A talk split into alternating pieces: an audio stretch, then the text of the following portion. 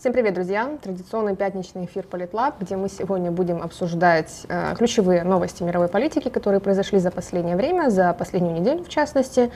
У нас будет э, порядка пяти плюс-минус тем. Пять с половиной. Пять с половиной тем, да, мы надеемся, что мы успеем их все э, покрыть разобрать на молекулы, что, что вообще произошло э, и к чему это все, возможно, приведет. И начнем мы с сам, наиболее актуальной новости, которая случилось на этой неделе, наиболее сенсационный, нашумевший, это телефонный разговор президента Украины Владимира Зеленского и председателя КНР Си Цзиньпина. Первое, что нужно сказать, что важен сам факт звонка. Первое, что нужно сказать, Си Цзиньпин, а не Си Цзиньпин. Да, сегодня будет небольшой ликбез еще дальше, чуть-чуть попозже относительно того, как правильно произносить китайские имена, потому что меня эта тема очень, Учим триггер... очень триггерит. Да. Учим китайский, да, с Алиной, да, нихао. А, он Си Цзиньпин, там только один мягкий знак в середине слова, Си Цзиньпин, поэтому Зеленского и Си Цзиньпина, а не не. А, вот, поэтому второе, что нужно сказать, что а, важен сам факт звонка, что звонок все-таки состоялся наконец, э, сколько мы его ждали, ну не знаю, как вы, но я вот ждала, например, очень долго, хотя, в принципе, беседа была довольно ожидаемой, учитывая, что в марте месяце Си Цзиньпин съездил в Москву, и поскольку Китай позиционирует себя как потенциального медиатора, как потенциального посредника в урегулировании российско-украинской войны, было логично, что какие-то маневры в сторону Украины тоже будут осуществлены, и это вот произошло давеча как 26 числа, да. Кстати, никакой да. конспирологии в том, что звонок произошел именно вот сейчас, именно 26-го, там, в годовщину Чернобыля или еще что-то. Никакой конспирологии здесь нет. А насколько мы знаем, президент Зеленский озвучил свое пожелание, направил э, приглашение к звонку где-то с месяц назад, и учитывая все тонкости китайской бюрократии, как раз вот месяц ушел на то, чтобы а, закрыть все бюрократические вопросы. Оба лидера очень заняты. Ну, китайская сторона сама сказала, что инициаторами была Украина. Китайская сторона очень сильно акцентирует на этом вопрос. внимание, не вопрос, внимание, в китайских СМИ в частности. Но это делается по, по другой причине, я озвучу чуть попозже, mm-hmm. по какой. А, Месяц как раз ушел на то, чтобы урегулировать все бюрократические вопросы. Оба лидера очень заняты. К Си Цзиньпину в последнее время часто катаются разные лидеры, то Макрон, то еще кто-то. А президент Зеленский тоже человек занятый, каждый день какие-то встречи, тоже иногда неожиданные для нас. Поэтому никакой конспирологии случилось так, как случилось. Поговорили тогда, когда было время. О чем говорили? А звонок, беседа длилась где-то порядка 52 минут, как заявили в офисе президента. Убираем время на перевод. А, плюс-минус где-то полчаса, наверное, живого общения у них, наверное, было. Возникает с вопрос, учетом переводчиков. Да, с учетом да. переводчиков, да. да. Э, плюс Си Цзиньпин человек, который любит говорить много, долго, используя всевозможные витиеватые формулировки, поэтому, э, да. О чем можно было поговорить? Э, да, собственно, обсудить самые базовые вопросы. Да, офис президента заявил, что обсудили формулу мира президента Зеленского, обсудили так называемый мирный план Китая. Си Цзиньпин озвучил ряд заявлений, сделал ряд заявлений, формулировок, которые мы все уже давным-давно слышали, о том, что, например, э, надо сесть за стол переговоров, что кроме переговоров нет больше никакого выхода нет никакого другого способа урегулировать войну, и что в ядерной войне нет победителей и так далее и тому подобное. Поэтому это был действительно первый такой шаг, э, старт, айсбрейкинг, как я люблю этот, э, эту, эту формулировку, эту, этот термин. Лед тронулся, прямая коммуникация установлена, и это для нас уже является очень положительным моментом. Как и то, что этот звонок э, поддержали, по-моему, абсолютно все, все страны, даже, даже Российская Федерация, пресс-секретарь российского президента Дмитрий Песков тоже очень э, любезно э, выразил свою радость по поводу того, что э, установлены прямые, прямой контакт между Киевом и Пекином, что Россия поддерживает любую коммуникацию. Но Поэтому... еще, еще было заявление МИД РФ, оно немножко было другого. То, если ты читала... От Марии было... Захаровой? Да, оно ну, было конечно. другой тональности. Они написали, что они приветствуют мирные усилия Китая, но при этом, как они пишут, я цитирую, Киев демонстрирует неприятие любых здравых инициатив, направленных на урегулирование. Украинские власти и их западные кураторы уже демонстрировали способность заматывать мирные инициативы. Очень Точка. слово куратор. Дело даже, то есть, как бы, а, то есть МИД РФ, в отличие от Пескова, они решили, э, как бы приветствуют, но вообще, то есть суть этого месседжа такая, что хорошо, что позвонил. Но ну, вообще... Было бы странно, если бы они не раскритиковали Киев и западных кураторов, согласитесь. Да, но здесь очень интересно, потому что, по сути, э, в России, это, кстати, показывает, что в России не очень были вообще рады тому, Конечно. что э, Си Цзиньпин позвонил в Киев, и вообще, что китайцы что-то там готовят, какие-то инициативы. Конечно, потому что спецпредставители. Официальная да. позиция Москвы, они сейчас не хотят вести никаких переговоров, э, которые подразумевают уступки. Да. Вот, поэтому, а Китай как бы а Китай готов к атаке, Китай готов на любые абсолютно уступки с любой из сторон, лишь бы в конце концов стороны сели за стол переговоров и договорились да. хоть бы о чем-нибудь. А тут был в чате вопрос, э, одну минуту, а, а, привязана ли активность Китая, связана ли активность Китая с э, скорейшим наступлением Эншпиля, я так понимаю, имеется в виду контрнаступление. А, и да, и нет. С одной стороны, Китаю очень важно вообще вписаться в этот процесс, который происходит для того, чтобы поддержать свою репутацию миротворца, посредника, медиатора и так далее, закрепить дипломатический успех, который вот недавно у них был на Ближнем Востоке. Угу. Они помаленьку начинают э, впрягаться и в израильско-палестинский вопрос. Это вот э, сразу же после вот э, Ирана-саудовского урегулирования там были такие заявления, то, что давайте как бы Палестину немножко будем признавать потихоньку. И вот еще и война в Европе, и поэтому Китаю очень важно внести свою лепту, минимальные усилия, абсолютно минимальные, для того, чтобы после окончания сказать, ребят, мы тут тоже были. Мы тут что-то сделали, и в отличие от некоторых, не подливали масло в огонь. Это вот, именно эту вот формулировку любят использовать Си Цзиньпин и китайский МИД. А под этим они подразумевают э, поставки Украине вооружения, ну, либо какую-либо из сторон конфликта мы не подливали масло в огонь, а мы вот мирными методами, мягкой силой, переговорами, вот спецпредставителя вам отправили, вот все старались как-то урегулировать, э, заставить стороны сесть э, за стол переговоров, обсудить хоть что-нибудь, хоть как-нибудь закончить эту войну на любых условиях, лишь бы они были приемлемыми для обеих сторон. Но проблема состоит в том, что такого рецепта не существует на сегодняшний день. Э, для Украины неприемлемы никакие территориальные уступки, никакой торг территориями или торг по поводу изменений э, направленности внешней политики. Да, то есть э, у нас довольно четкий евроатлантический курс на вступление и в ЕС, и в НАТО, отказываться от которого мы на сегодняшний день не собираемся, потому что звучат периодически различные вот за рубежа предложения, например, давайте в ЕС, но не в НАТО, как, как-нибудь так или как-нибудь по-другому, или вообще не в ЕС и не в НАТО, как-нибудь сами.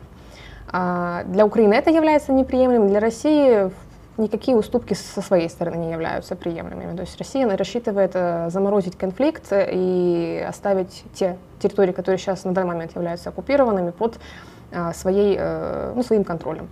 А, вот, поэтому во время телефонного разговора там никаких конкретных э, предложений не обсуждалось и вряд ли они будут обсуждаться, потому что Китаю очень сложно предлагать что-то конкретное, потому что любая конкретика, они рискуют навлечь на себя серьезную критику и подорвать вот этот вот авторитет и репутацию, которая у них только-только начала стабилизироваться. Они смотрят на бразильского президента Луиса Инасио Лула да Силвы, который предлагает довольно конкретные вещи, очень конкретные, но неприемлемые, по типу признать Крым российской территорией, например, и то Штаты провели с ним воспитательную беседу.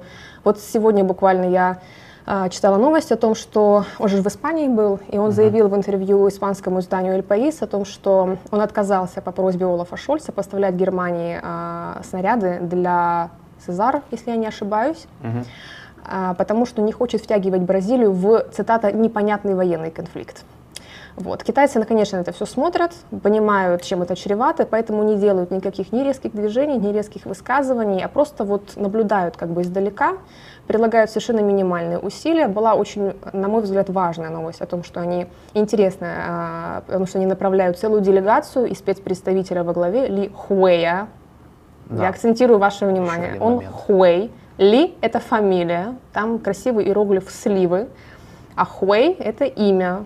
Там красивая графема, которая обозначает сверкать и блестеть. Вот, да. вот. Смотрите, послушайте человека, который недавно сдал экзамен по китайскому языку, потому что у нас в СМИ сразу начали опускать, опускать букву «э», потому что в латинской, да. потому что латинская версия написания Кинин его имени... называется она, да. Там но... не совсем просто корректная, ну как бы она корректная, конечно, но не отображает в полной мере звуки, которые китайского языка, поэтому что есть, то есть. Учим. Э, перед тем, как я сейчас хочу, э, чтобы мы о нем поговорили вообще, mm-hmm. потому что очень интересно интересный человек в целом, ну, вот этот дипломат.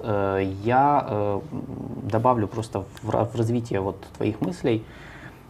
Почему? Потому что я заметил, вот у нас может, может создаться такой диссонанс, типа мол, с одной стороны мы говорим, что Китай не может ничего конкретного предложить, очень там много, ну вообще набор банальностей, если почитать очень разные да, сообщения из Китая, а с другой стороны, э, ну, мы же говорим о том, что Китай активизировался, да, то есть как он может активизироваться, ничего не предлагая конкретно. То есть я добавлю здесь, что, во-первых, ну, конечно, есть неформальная часть дипломатии, о которой мы ничего не знаем, да, то есть Тихо, тихая дипломатия, да?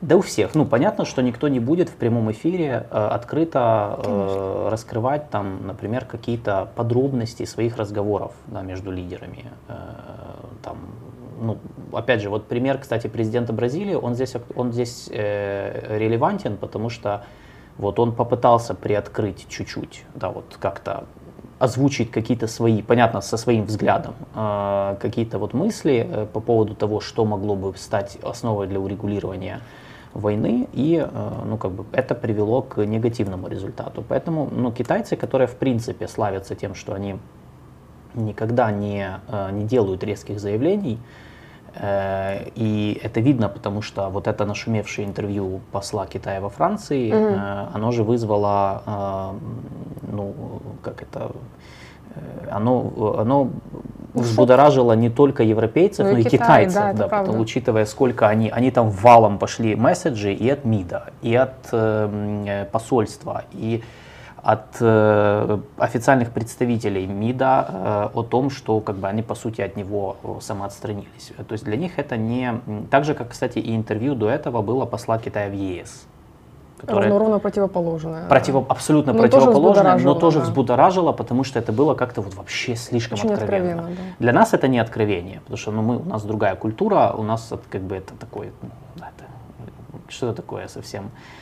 Э, поэтому, в принципе, я бы сказал так, что вот мне кажется, то, что делают сейчас китайцы, э, и этим звонком в том числе, и назначением спецпредставителя, и, кстати, тут э, э Алексей Ченцов спрашивает, спецпредставитель схожий на косплей США? Так Нет. и есть. Так и есть. Не, ну я имею в виду, сам инструмент спецпредставителя это не... Э, Такой это, себе Курт Волкер. Это не изобретение США. Не, я в том да, смысле, есть... что это похоже на да. то, как американцы в свое время отправили Курта Волкера в этом контексте. В этом плане да, если это имеет в виду Алексей, Yes. Значит, в принципе, э, я считаю, что вот что, то есть, что Китай сейчас готовит почву под э, свой заход в мирный процесс. Мирный процесс еще не начался. То есть мы говорим о вещах, которые ну, сейчас не имеют под собой никакой почвы, э, нет предмета разговора. Россия и Украина не, сейчас не готовы к переговорам по понятным причинам. Поэтому речь идет о некоем, ну, я думаю, что временные рамки это может конец года, может первая половина следующего, но все же зависит от ситуации еще военной. И Китай готовит почву под то, чтобы туда зайти, потому что мы же должны исходить из того, что Китай не участвует на данный момент в мирных переговорах. Не потому участвует. переговоров нет. Не только потому, что переговоров нет, потому что изначально они не участвовали. То есть еще на первом этапе, когда были переговоры в Стамбуле, их, их вообще там не было, их в принципе в этом процессе нет. И поэтому э, вот этот звонок, а до этого все, что было, то есть до этого и февральская публика, э, публикация февраля, февральской вот этой публичной позиции, так называемой Китая по Украине, которая была набором банальностей, естественно, э, там, про, про то, как все должно быть мирно во всем мире, и э, визит президента Франции туда, и визит Си Цзиньпина в Москву, все это было подчинено вот этой цели. Мы хотим зайти в этот процесс как один из субъектов, как один из стейкхолдеров. Ну, как Штаты, да, то есть, как бы, которые но при этом они подают информацию таким образом, что без нас не справляются. Ну, вы посмотрите. Естественно. Мы, еще, они... мы еще гуманитарную помощь поставляем. Потому что они должны как-то объяснить. То есть они же не могут просто сказать, мы хотим зайти. И все такие, да, ну хорошо, ласкаво просим, да, пожалуйста, садить, присаживайтесь. Но с другой да, стороны, их же правда просили, и Жозеп Барель в том числе, повлияйте на Россию, давайте как-нибудь да, активнее. Да, но э, Запад просит их, э, как, повлияйте на Россию и все.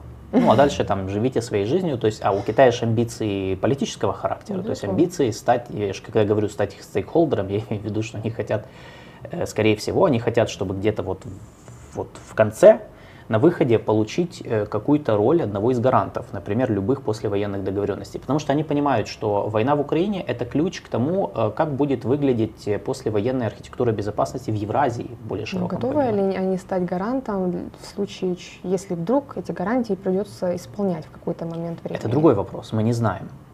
Я не знаю, знают ли сами китайцы, но мы не знаем этого. Да? То есть мы сейчас наблюдаем попытку Китая в это играть. Мгм. Могут ли они что-то делать, это, мне кажется, мы уже увидим, потому что э, я вот сейчас, э, я как бы смотрю на их э, роль в Украине, как в попытку повторить модель Саудовской Аравии и Ирана. Мгм. Вот если, вот в принципе я это так объясняю, потому что вот как они зашли в саудовско-иранскую нормализацию. Они подключились туда на поздних этапах, как мы это уже разбирали, э, то есть э, они не были там, единственным ключевым посредником, вот если бы не Китай, там, они бы не договорились. Я уверен, что они бы договорились. Но Китай смог туда зайти, что-то им, скорее всего, конечно, были договоренности, что-то предложить и Саудовской Аравии, и Ирану. Учитывая их экономические возможности и то, что они являются ключевыми партнерами для двух сторон, конечно, они могут что-то предложить. И, получи- и получилось. То есть и они сейчас на этой же роли такого конструктивного миротворца, посредника и такого решателя проблем, они пытаются зайти в Украину.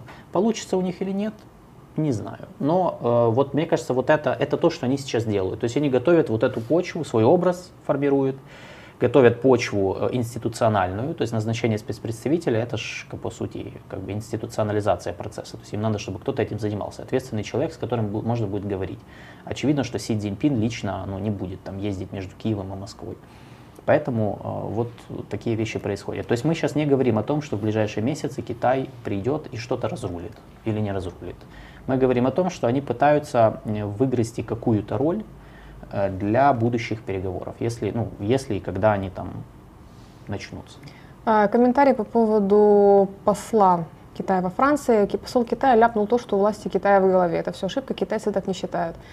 Посол а, Китая во Франции э, своего рода фрик, который позволял себе в прошлом очень много неадекватных высказываний относительно разных вопросов, в том числе, например, и Тайваня.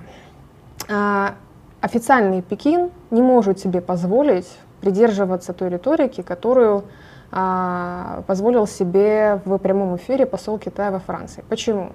Для Китая вопрос территориальной целостности – это основа их вообще существования.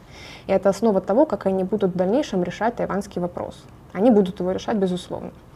Посол Китая во Франции э, со своим заявлением о том, что якобы Китай не признает или сомневается в чем там, в э, правильности, в вообще существовании, да, в правовом существовании э, бывших советских республик, это касалось не только Украины, как это у нас многие СМИ представили, и касалось не только Балтики, это касалось в том числе и стран Центральной, э, Центральной э, Азии, Америки, Африки Кавказа, вообще всех. которые являются стратегически важными Да. партнерами для Китая, куда Китай хочет войти и закрепиться на фоне ослабления российского фактора. Любые вопросы относительно территориальной целостности, существования вообще, правового существования для официального Пекина – это жизненно важный вопрос. Поэтому э, Пекин ни в 2014 году не признал аннексию Крыма, ни в 2022 году не признал аннексию Запорожской, Херсонской, э, Донецкой, Луганской территорий, э, областей, э, я имею в виду территории, оккупированных Россией. И, в принципе, каких-либо изменений относительно этой позиции в ближайшее время не предвидится. Потому Нет, смотри, что... вот этот, э, просто этот комментарий, просто он исходит, ну, комментарий Романа, да, который он написал, он исходит просто из того, что это было бы правда, если бы, мы, если бы действительно было доказано, что заявление и действие любого посла – это отображение э, мировоззрения, действий, заявлений, убеждений э, лидеров страны. Но это не так. Это ни в одной стране не так. Да? То есть любой посол, он в том числе человек, какой-то индивид.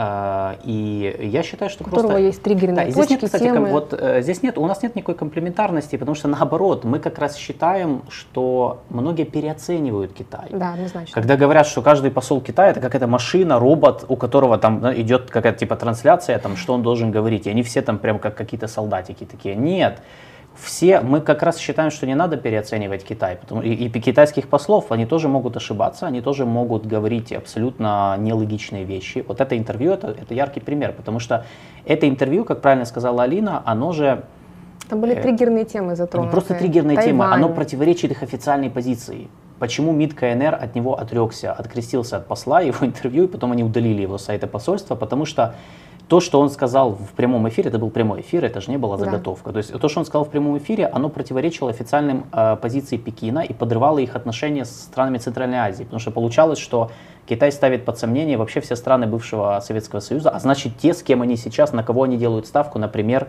Центральноазиатские республики или даже страны ну, Южного Кавказа, куда они тоже хотят зайти. Mm-hmm.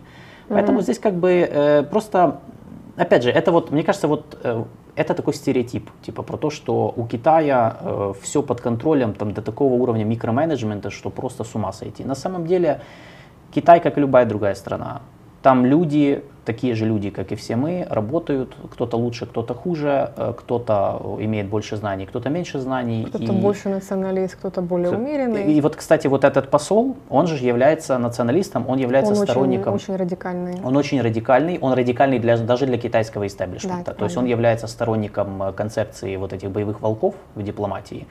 Он открыто говорил о том, что он считает, что вот так надо. Ну, то есть он, по сути, является сторонником как раз более резкого, такого резко агрессивного подхода в дипломатии, чем и обусловлены вот эти вот заявления, которые выбиваются из общего э, мейнстрима китайского. Потому что мне кажется, что, опять же, э, почему такие интервью появляются, интервью посла Китая в ЕС, интервью посла Китая во Франции, мне кажется, это в том числе из-за того, что э, у них все еще нет вот этого вот гармонии и слаженности между Э, по сути, подходом таким старым, uh-huh. ну, Дэн Сяопиновским, назовем uh-huh. его так, да, таким тихим, спокойным, uh-huh. общим, абстрактным, и вот этим новым Держа, подходом... Держаться в тени, да. Да, и uh-huh. новым подходом националистическим, где надо, наоборот, надо более вот бить, да. надо более откровенным быть, надо делать более резкие заявления, и вот из-за того, что у них вот эти две концепции существуют, и они еще между собой не притерлись, uh-huh то вот как бы мы видим такие вещи. Потому что реально вот э, вы можете вот зайдите, реально посмотрите оба интервью.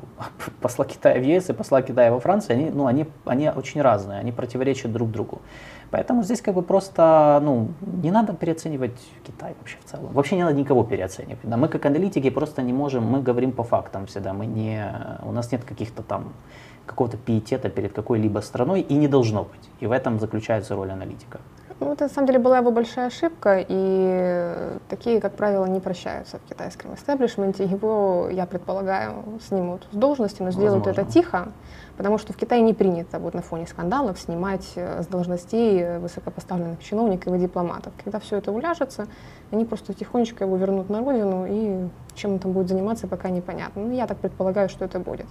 Э, и таким образом мы будем уверены в том, что все-таки этот чиновник допустил, этот дипломат допустил э, своего рода большую угу. ошибку. Давай вернемся к Лихуэю. Нашему... Да, к Лихуэю. Э, расскажи, кто это? Ли Хуэй. Все, что у нас знают, это то, что он работал в России. А дипломат э, карьерный, то есть он с первых дней своей профессиональной деятельности занимается именно внешней политикой. И первым пунктом его назначения, первой его ротации была Москва. Это был 75 год, если я не ошибаюсь. В общей совокупности он проработал в Москве, либо в Союзе, либо уже в современной России около 20 лет. Э, он был 10 лет послом в Российской Федерации с 2009 по 2019 год. Также он был послом э, Китая в Казахстане. Первое, что нужно сказать, что как для Китая, так и, например, для Японии это абсолютно стандартная практика, когда дипломаты направляются в Россию, осваивают там какие-то знания, получают по поводу региона, э, осваивают русский язык, потом их отправляют в страны Центральной Азии и в Украину. Например, нынешний посол Китая в Украине тоже в свое время работал в России, но, кстати, он в 92 году открывал здесь посольство китайское в Киеве. А, вот, очень символично. А, с, с японцами ровно та же самая история. А, профессиональный дипломат, мастодонт, который уже собаку съел на, на этом поприще. И вот он является с 19 года, после того, как он вернулся из России, он является специальным представителем китайского правительства по делам Евразии. И именно он возглавит делегацию, которая в скором времени должна приехать в Украину, но функционал делегации пока не до конца понятен. То есть чем они тут будут заниматься. Условно это можно определить как оценка оперативной обстановки.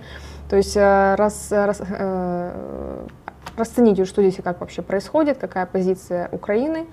а, какое видение Украины относительно того, как эту войну стоит урегулировать, а пока кроме как военного решения, я так понимаю, у нас никаких других альтернативных вариантов нет, кроме как военным путем освобождать оккупированные территории.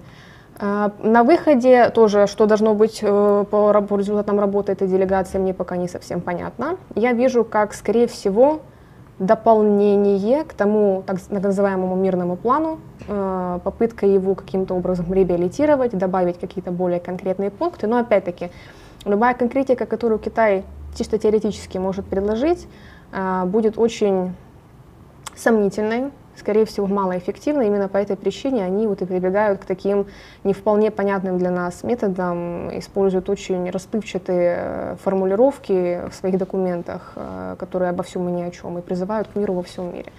Скорее всего, да, результатом работы этой делегации будет некий документ, некие предложения по поводу того, как все-таки более конкретные, скорее всего, предложения, которые будут более-менее адекватно похожи на мирный план, а не то, что Китай представил на годовщину вторжения России в Украину. Но, тем не менее, функционал пока не раскрывается, офис президента не а, предоставил никаких э, больших подробностей, так что Будем посмотреть. Да, будем посмотреть. Э, я добавлю, что назначение спецпредставителя, это же также, э, они же написали, что он будет, он приедет в Украину и в другие страны, чтобы как бы обсуждать вопрос урегулирования. То есть мы предполагаем, что Китай здесь будет договариваться не только с Украиной, но и с Западом. Очевидно, угу. что он поедет, э, я не знаю, поедет ли он в Штаты, но то, что они будут работать с Европой, это сто процентов. Э, и, э, ну, то есть это вот как бы первый момент. И второй момент, эм, я в целом считаю, что ну, первое, э, не надо, конечно, никаких больших ожиданий угу, строить. Однозначно. Потому что, честно говоря, вот эта вся история с звонком Си Цзиньпина с Зеленским, Зеленскому мне напомнила, помнишь, в 2021 году, когда Байдена избрали, угу. все с замиранием ждали, когда же он позвонит Зеленскому. Он же позвонил не сразу, а там прошло несколько месяцев, по-моему. Угу. И все просто ждали, ну когда же он позвонит? Ну вот нет, ну не звонит и не звонит. Мне звонили журналисты, спрашивали, ну почему он не звонит?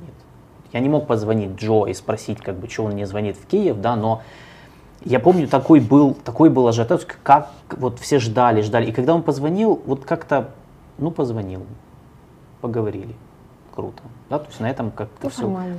Да, то есть вот эти вот ожидания, которые мы сами себе строим угу. искусственно, которые, в принципе, ну, не нужно их... И то же самое я считаю, что не нужно формировать ожидания по поводу вот этой миссии, этой делегации, значит, потому да. что, э, как мы говорили уже много раз, что Китай, он имеет свой взгляд на многие вещи. Украина, к сожалению, для Китая, это факт, является второстепенной страной на данный момент его глобальной и внешней политики, да не только глобальной, вообще во внешней политике. Э, можно долго говорить о том, почему так, есть много причин, почему так, и с нашей стороны, и с их стороны. И мы не знаем, о чем они будут говорить со, со странами Запада. Как, э, опять же, не надо, мы должны также исходить э, из того, что страны Запада разные. Не надо считать Запад монолитной силой. Э, это не единое нечто. То есть там есть разница в взглядах на, в том числе, войну в Украине, и китайцы будут это прощупывать и будут пытаться как бы, вот, говорить с разными, с разными представителями стран коллективного Запада, так называемого. Вот. Я единственное, что мне кажется, что вот единственная хорошая новость, на самом деле, вот однозначно для нас в этом плане, это то, что Китай, мне кажется, что участие Китая, э, участие Китая, э, оно, оно будет ставить Москву в очень сложное положение. И, кстати, вот реакция России на звонок Си Цзиньпина об этом говорит. Э, они, то есть, они в такой ситуации сейчас, когда Китай, по сути, это единственный крупный партнер, который с ними поддерживает отношения, ну, там, не вводил санкции, да, как-то там, и даже в каких-то сферах не дистанцируется, там, в отличие да. от других стран Азии, да. И это значит, что если э, Китай договорится с Западом на каких-то, ну, например, там, да, по поводу какого-то послевоенного урегулирования, то Россия не сможет не принять. Даже, то есть если этот план будет, например, а, он, а нет гарантии, что этот план будет включать, что Китай будет э, там стоять горой за интересы России. Угу, То есть, понятно, ну, нет никакой гарантии, они будут исходить... Они не будут впрягаться. Они не будут впрягаться. Они, ну, они будут, э, конечно, они будут согласовывать, э, почему они заходят в этот процесс, потому что они считают, что они могут взять на себя вот это согласование позиций Украины, России и Запада, потому что у них со всеми есть отношения. но они не будут, нет гарантии того, что они будут полностью учитывать э, хотелки Москвы. И Кремль из-за этого будет в сложном положении, если, например, э, будет предложен какой-то вариант, э, который там будет учитывать все интересы, но, но не все интересы России. Они не смогут его не принять, потому что в таком случае они окажутся в изоляции. Это как бы то, это то, и где мы можем использовать это в нашу, в нашу пользу. То есть использовать то, что, э, в принципе, если мы э, ну, как бы пролоббируем свои интересы, если мы отстоим свои интересы вот в, этом глобальном, в этих глобальных переговорах с участием Китая, если это участие будет подтверждено со стороны Запада, то это один из вариантов, в том числе, э, ну, как бы заставить Россию согласиться на них, потому что они, ну, как бы, ничего не смогут сделать в этом плане. Си Цзиньпин, кстати, в своем, ну, как мы можем судить из того, что было опубликовано официально, а, призвал президента Зеленского строить общее совместное будущее и заявил, что Китай готов значит, да. развивать отношения с Украиной. То есть мы можем предположить, что Китай тонко намекает, что он готов э, вложиться в послевоенное восстановление, тоже поставить гуманитарную помощь, ну, может да, быть, да. либо инвестировать в какие-то проекты. Ну, то есть э, Китай медленно, но верно начинает воспринимать Украину как суверенное государство, с которым можно развивать двусторонние отношения. Ну, я, я, я вот настолько оптимистичным тут не был, потому что они всегда это хотелось говорят. Бы. Это я ну, говорю. хотелось бы, много чего хотелось бы, да. Но я просто, потому что, опять же, э, и сколько раз мы слышали эти заявления, да, о развитии отношений. То есть я не, не то есть Китай хотел бы вложиться, но я думаю, что это еще очень ну, непонятно, каким образом, на каких Не, безусловно, условиях. потому что да, э, развивать отношения надо. В любом случае мы видим, что как бы старт положен, потому что ну, сразу после звонка Зеленский все-таки назначил посла Украины в Китае. Да, там был вопрос, кстати, в чате по поводу. У нас посла. есть послом, у нас есть посол. Э, вот сразу же пошли вопросы в чате. Некий Рябикин, которого мы отправили послом в Китай, Роман пишет, он известен вообще в кругах востоковедов. Нет, Кто это вообще? Востоковедов нет однозначно. Он не востоковед. Он не востоковед. Он не китаевед. Э, Павел Рябикин был. Не азиовед да, вообще. Да. Э, Павел Рябикин был министром э, стратегической промышленности и был, по-моему, главой гостаможни, если я не У ошибаюсь. него есть дипломатический опыт, он был послом в Дании в, в свое время, но на этом его дипломатический опыт ограничивается. Ну, тем не менее, можно предположить, что он хороший коммуникатор, он умеет налаживать связи, все-таки он и бизнесмен в свое время. А, был бизнесменом в свое время, поэтому будем надеяться, что со своими задачами по налаживанию коммуникаций в Китае он справится. Все-таки для нас очень важно является культурная дипломатия в Китае, потому что, как справедливо заметили в чате, про Украину в Китае мало что знают, и мало, ну, мало кто воспринимает да. Украину как э, полноценное, независимое, суверенное государство, а не, не имеющее западных кураторов, скажем так. Поэтому для нас очень важно продвигать культурную дипломатию, рассказывать об Украине, что это за страна, э, какие у нас, насколько сильно мы отличаемся от России, и культурно, и ментально, и так далее. И будем надеяться, что господин Рябикин справится со своими, со своими задачами. Потому что, учитывая то, какой уровень цензуры в Китае, конечно, выходить в их информационное пространство очень сложно, но тем не менее. Да. Э, еще несколько по чату и, и идем к следующей теме. Э, Алекс Моралес спрашивает, вложится как в Шри-Ланку? Я не думаю, что как в Шри-Ланку, не, если серьезно, да, потому что я понимаю, что вы типа и, иронично. Ну, по заметили. большому счету мы можем сравнить, да, потому что Китай в Шри-Ланку направил 2 тонны риса, а нам Китай 5 миллионов юаней от Красного Креста в прошлом году дал. Так что да. мы можем уже проводить параллели. Шри-Ланка это, короче, мы сейчас не будем в эту тему влазить, но, кстати, у Алины была статья, и мы с тобой тоже вместе статью писали. Да, мы писали. Если вы, если, кстати, Алекс, вам интересно, я сейчас скину в чат. Ну, напишите, я не знаю, если вдруг вы читали их или нет, я скину в чат статьи наши, я сейчас их найду, мне надо время немножко, э, про Шри-Ланку, э, ну, про суть кризиса. То есть там как бы не, не только в Китае дело, это вообще вот такая достаточно специфическая ситуация. Тема, да. Китай во многие страны вкладывался, где-то это заканчивалось плачевно, где-то это заканчивалось ничем, где-то это даже помогало, как во Вьетнаме, например. Ну, в любом случае, это, короче, это отдельная тема, я сейчас просто не хочу в нее влазить. Но я думаю, что нет, никак в Шри-Ланку. Вообще вопрос как бы послевоенных вложений, это... Отдельная тема. Это очень отдельная болезненная да, тема, что, что там, это, это, это отдельный пласт вообще вопросов, который у нас будет подниматься. Э, я еще возьму пару вопросов из чата на канале Юрия Романенко, э, ну так, чтобы как бы не обижать его зрителей, потому что я не всегда успеваю за всем следить. Если Украина для Китая второстепенная проблема, зачем же они взялись миротворить? Ну, э, как зачем? Чтобы это вопрос престижа. Это, вопрос, вопрос престижа. Это самый большой конфликт в Европе со времен Второй мировой. Китай, во-первых, э, вот одна из мотиваций, почему Китай все-таки опубликовал эту позицию свою, так, зван, так называемый мирный план, это потому, что очень часто в последнее время э, Китай слышал критику в свой адрес о том, что Китай безответственно себя ведет, как страна, которая претендует на перспективе глобальное лидерство, как ну, на роль глобального игрока, роль мировой державы, ай-яй-яй, и вот сидит себе там, отсиживается на великой китайской стене, ничего не делает. Поэтому это действительно вопрос престижа, это вопрос репутации. И Китай э, том числе работает на аудиторию э, государств так называемого глобального юга, то есть это Азия, Латинская Америка, Африка, э, в первую очередь, я бы сказала, что вот посмотрите, мы тут урегулировали вопрос, и там урегулировали вопрос, какие вы вообще молодцы. Поэтому да, это вопрос репутации, вопрос престижа.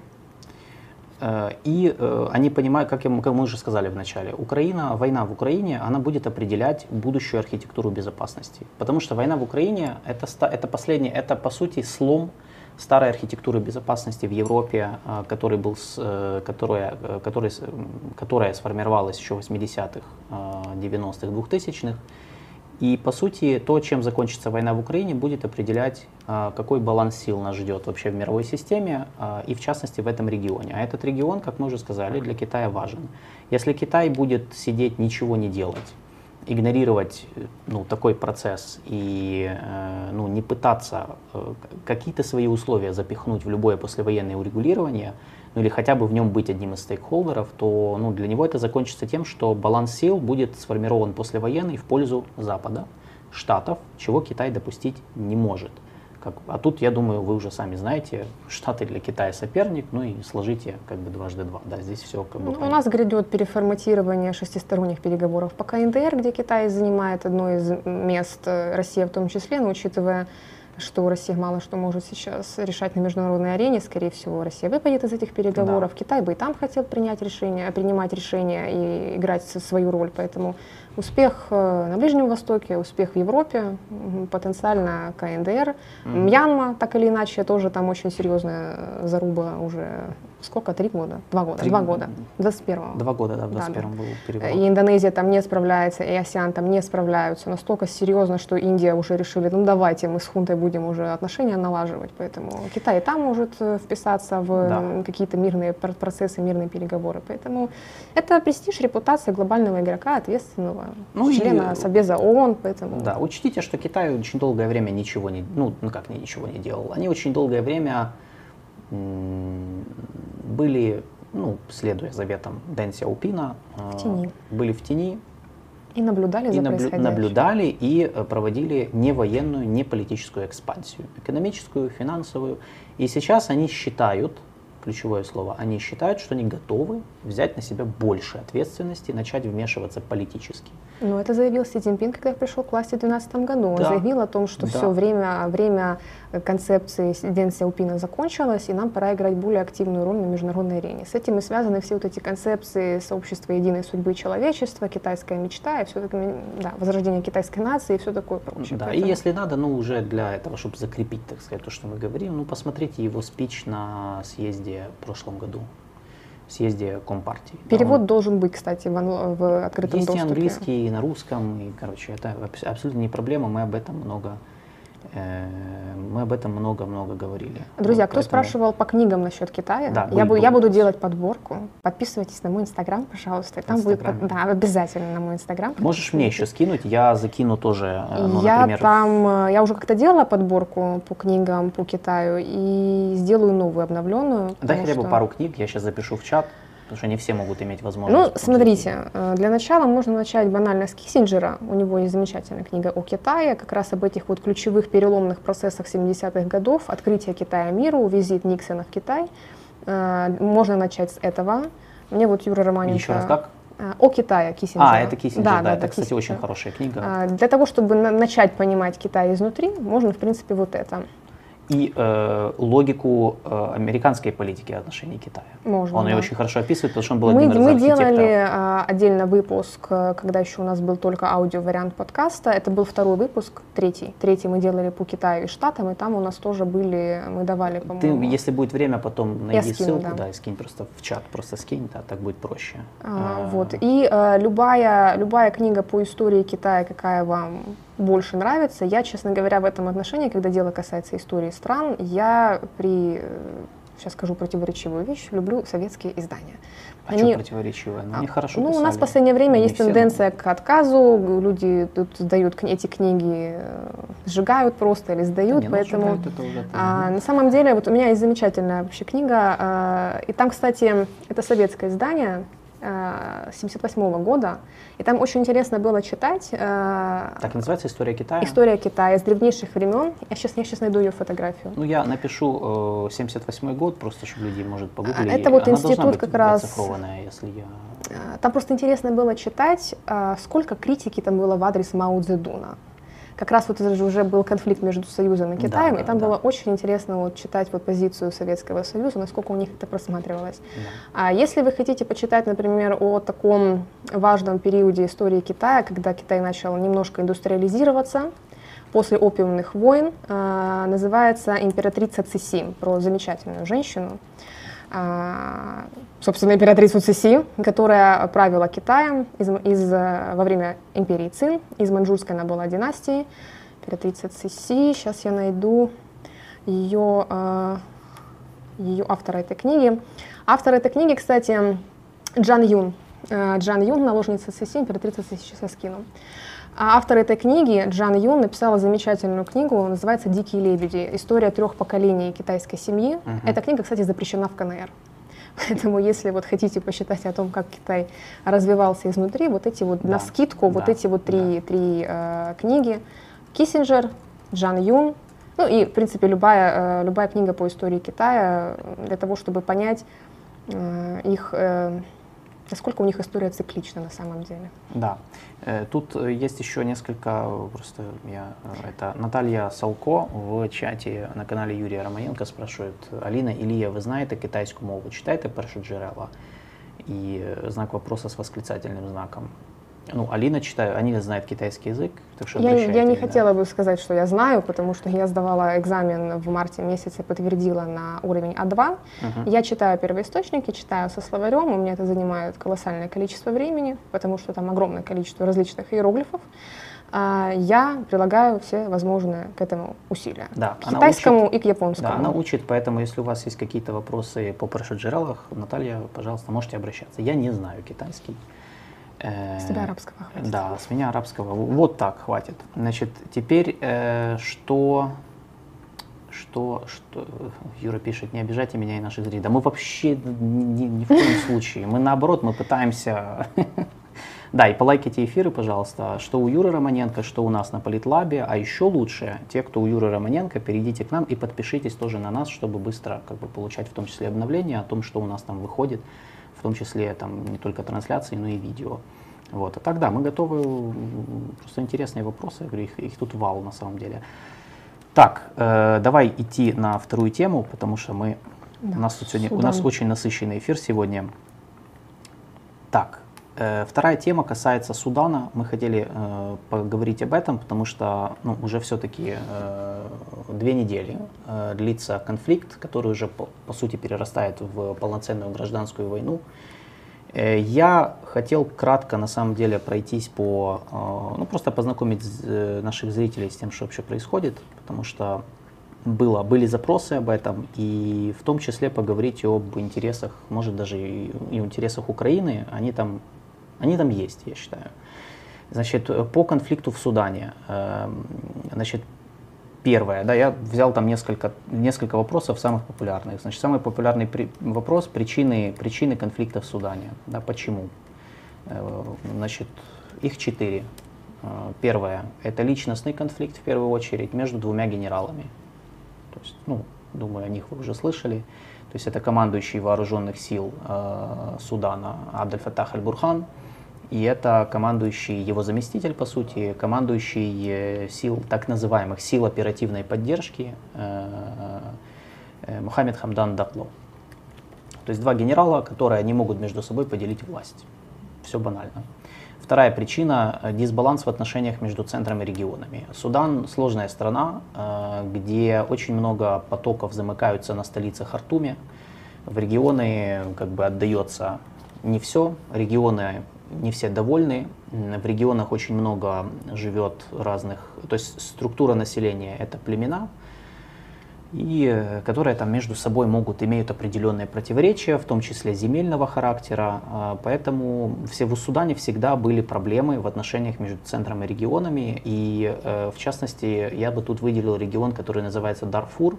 Это большой регион на западе и юге Судана, а, ну юго-западе Судана по сути, который населяется очень э, разными племенами, и в какой-то момент из-за того, что между Хартумом и Дарфуром не, не складывались отношения, и там по другим причинам, этот регион начал насыщаться оружием, местные племена начали создавать свои э, племенные отряды вооруженные, ну и так далее, дальше по, по накатанной, и все это дошло до того, что, понятное дело, сейчас мы наблюдаем ситуацию, в которой есть как бы центр в Хартуме, типа столица, но при этом в регионах э, очень разные племена, они могут иметь свои вооруженные отряды. И, то, есть, то есть нету монополии на насилие да, у государства.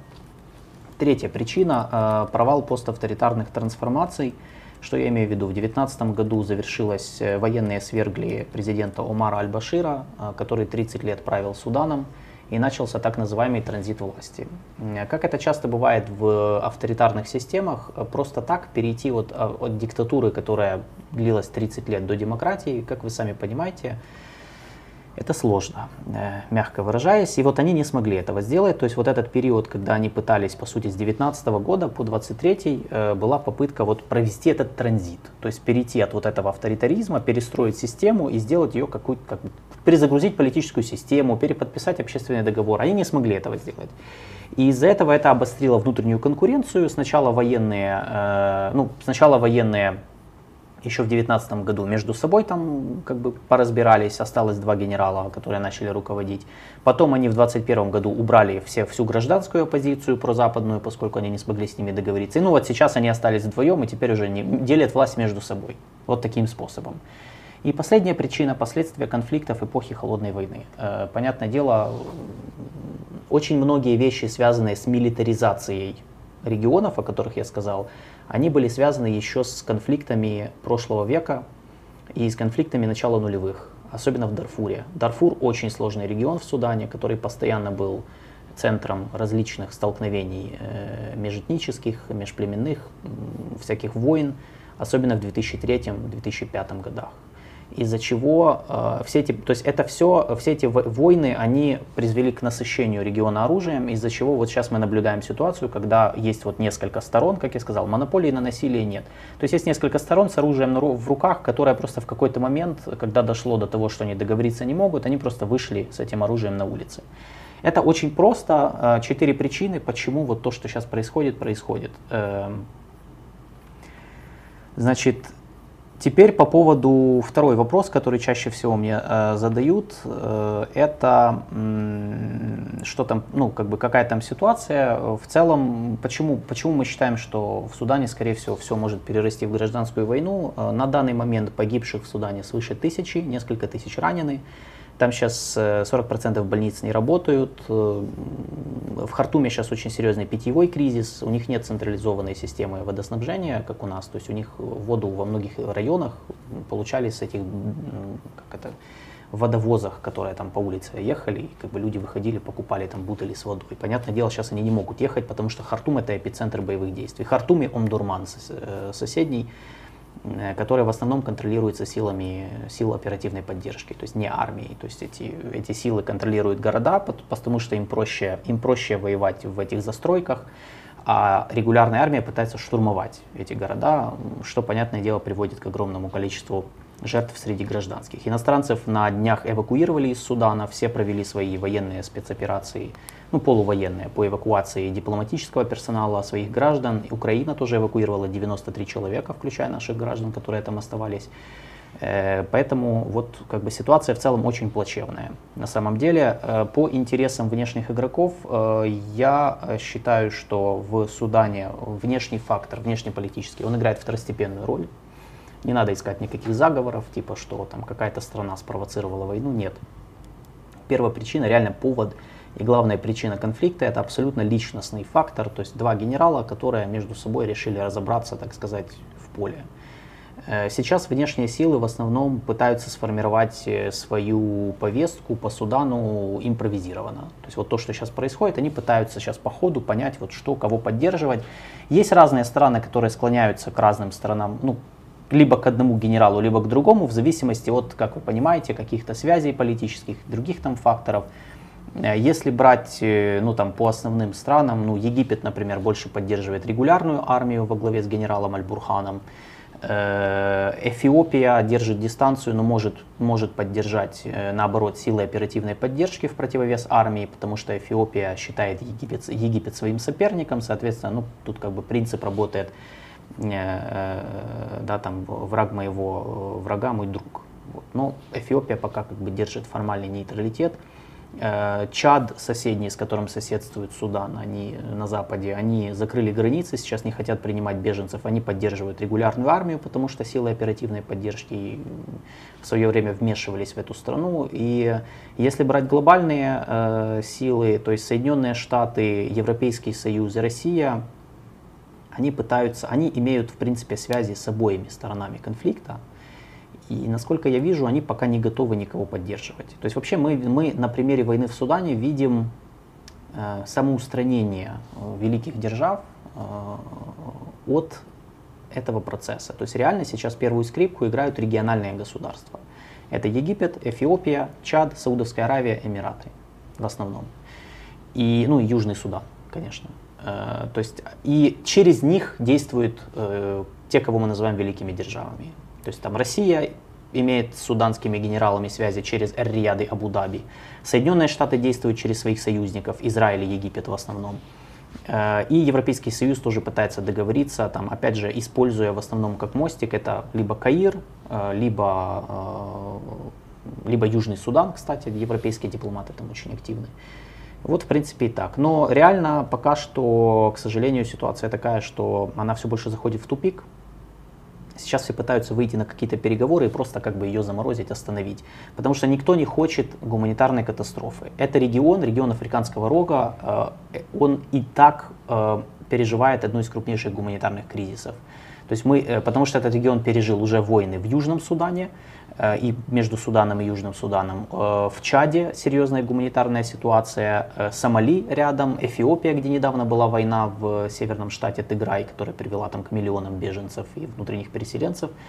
Э, и, э, и Центральноафриканская республика тоже рядом, которая постоянно в кризисе. Ну, то есть вы можете себе представить, сейчас еще Судан э, многомиллионный, ну, никому не надо, чтобы он рухнул, и, соответственно, это, это же, опять же, поднимает вопрос беженцев, угу. опять поднимает вопрос отвлечения ресурсов и внимания там, того же Запада на африканский континент, чего они сейчас не хотят, в том числе из-за того, что они сконцентрированы на войне в Украине, и как бы им сейчас другой, второй большой кризис особо не нужен. Э, вот как бы коротко по Судану. Единственное, что я еще хотел добавить, э, там э, почему, ну сейчас как бы ключевой момент, да, почему меня просто спрашивали, как так получилось, что регулярная армия не может ничего сделать. Ну, типа, как это? Это же регулярная армия. Дело в том, что, как я сказал, в Судане э, за последние годы, годы, многие годы, сложилось два силовых центра. Это регулярная армия, которая всегда была, понятное дело, там, со всей этой бронетехникой, вертолетами, самолетами, э, кораблями, э, ну, условно говоря и э, силы оперативной поддержки. Что такое силы оперативной поддержки? Это бывшее племенное ополчение Джанджуид, э, на основе которых сформировали вот этих вот такие, э, по сути, мобильные подразделения, которые выполняли различные, ну я не знаю, как это назвать, задания, специальные задания руководства. Ну типа где-то подавить восстание, где-то поехать там, побыть прокси для какой-то войны. Например, в Йемене они участвовали в войне в 2015 году, когда туда Саудовская Аравия вошла. Mm-hmm. Судан отправил свой контингент. Ну, из кого он состоял? Он состоял не из армейцев в основном, а в основном из сил оперативной поддержки. И так, э, и силы оперативной поддержки, по сути, это такая, то есть, по сути, это наемники, которые, которым покровительствовало государство много-много лет, которые сели на потоки. То есть в какой-то момент они получили контроль над золотыми шахтами, они получили контроль над контрабандой, которая из Дарфура, из Судана и как бы ну, в региональные, по сути, они, они крышуют этот бизнес. Они получили контроль э, над, э, им начали выплачивать, э, до этого, только вот до этого им не выплачивали зарплаты же государства, они же были как силы самообороны типа, ну еще 80-х, 90-х. Э, с начала нулевых им начали выплачивать зарплаты. Э, командующий сил оперативной поддержки, собственно, Мухаммед Хамдан Дакло, он же вообще не, он же вообще не военный кадровый. То есть он, э, у него три класса образования начальной школы и все. Он погонщик верблюдов, ну, он из племени, которое этим в основном mm-hmm. занималось, зарабатывало на жизнь в Дарфуре. Вообще он из, чад, из семьи чадских иммигрантов. Mm-hmm. И вот это его э, титул генерал, что его генералом называют, он же не генерал, потому что он учился в какой-то военной академии. Он э, абсолютно, это титул, который ему, его как бы так называют, потому что он там командир вот этих ополчений, которые воевали в Дарфуре.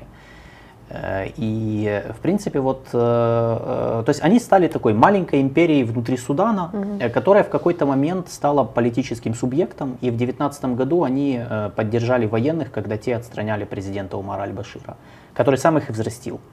Вот, поэтому тут э, э, силы оперативной поддержки, они э, за счет того, что у них был постоянный боевой опыт, они постоянно участвовали в каких-то конфликтах, они, в отличие от армии, реально развивались, то есть они получали этот опыт, и сейчас они его используют, и поэтому очень сложно, э, казалось бы, как бы вооруженным силам полноценным что-то с ними сделать. Они насчитывают, силы оперативной поддержки же насчитывают по разным оценкам до 100 тысяч человек. То есть это, считай, полноценная армия.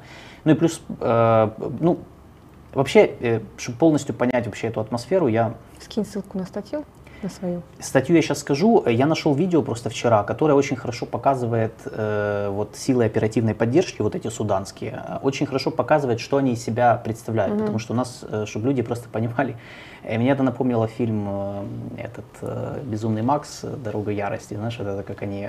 Покажите вот это вот видео. Оно так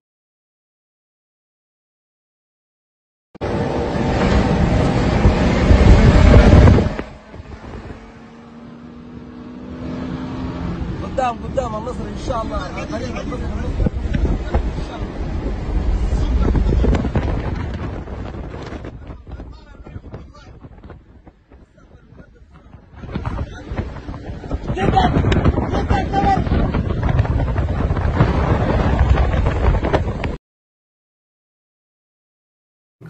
Такой. Но вот они действуют, вот это, в принципе, их единственная, их, их основная э, единица техники. Ну, то есть они вот ездят на таких пикапах э, по, через Суданскую пустыню туда-сюда.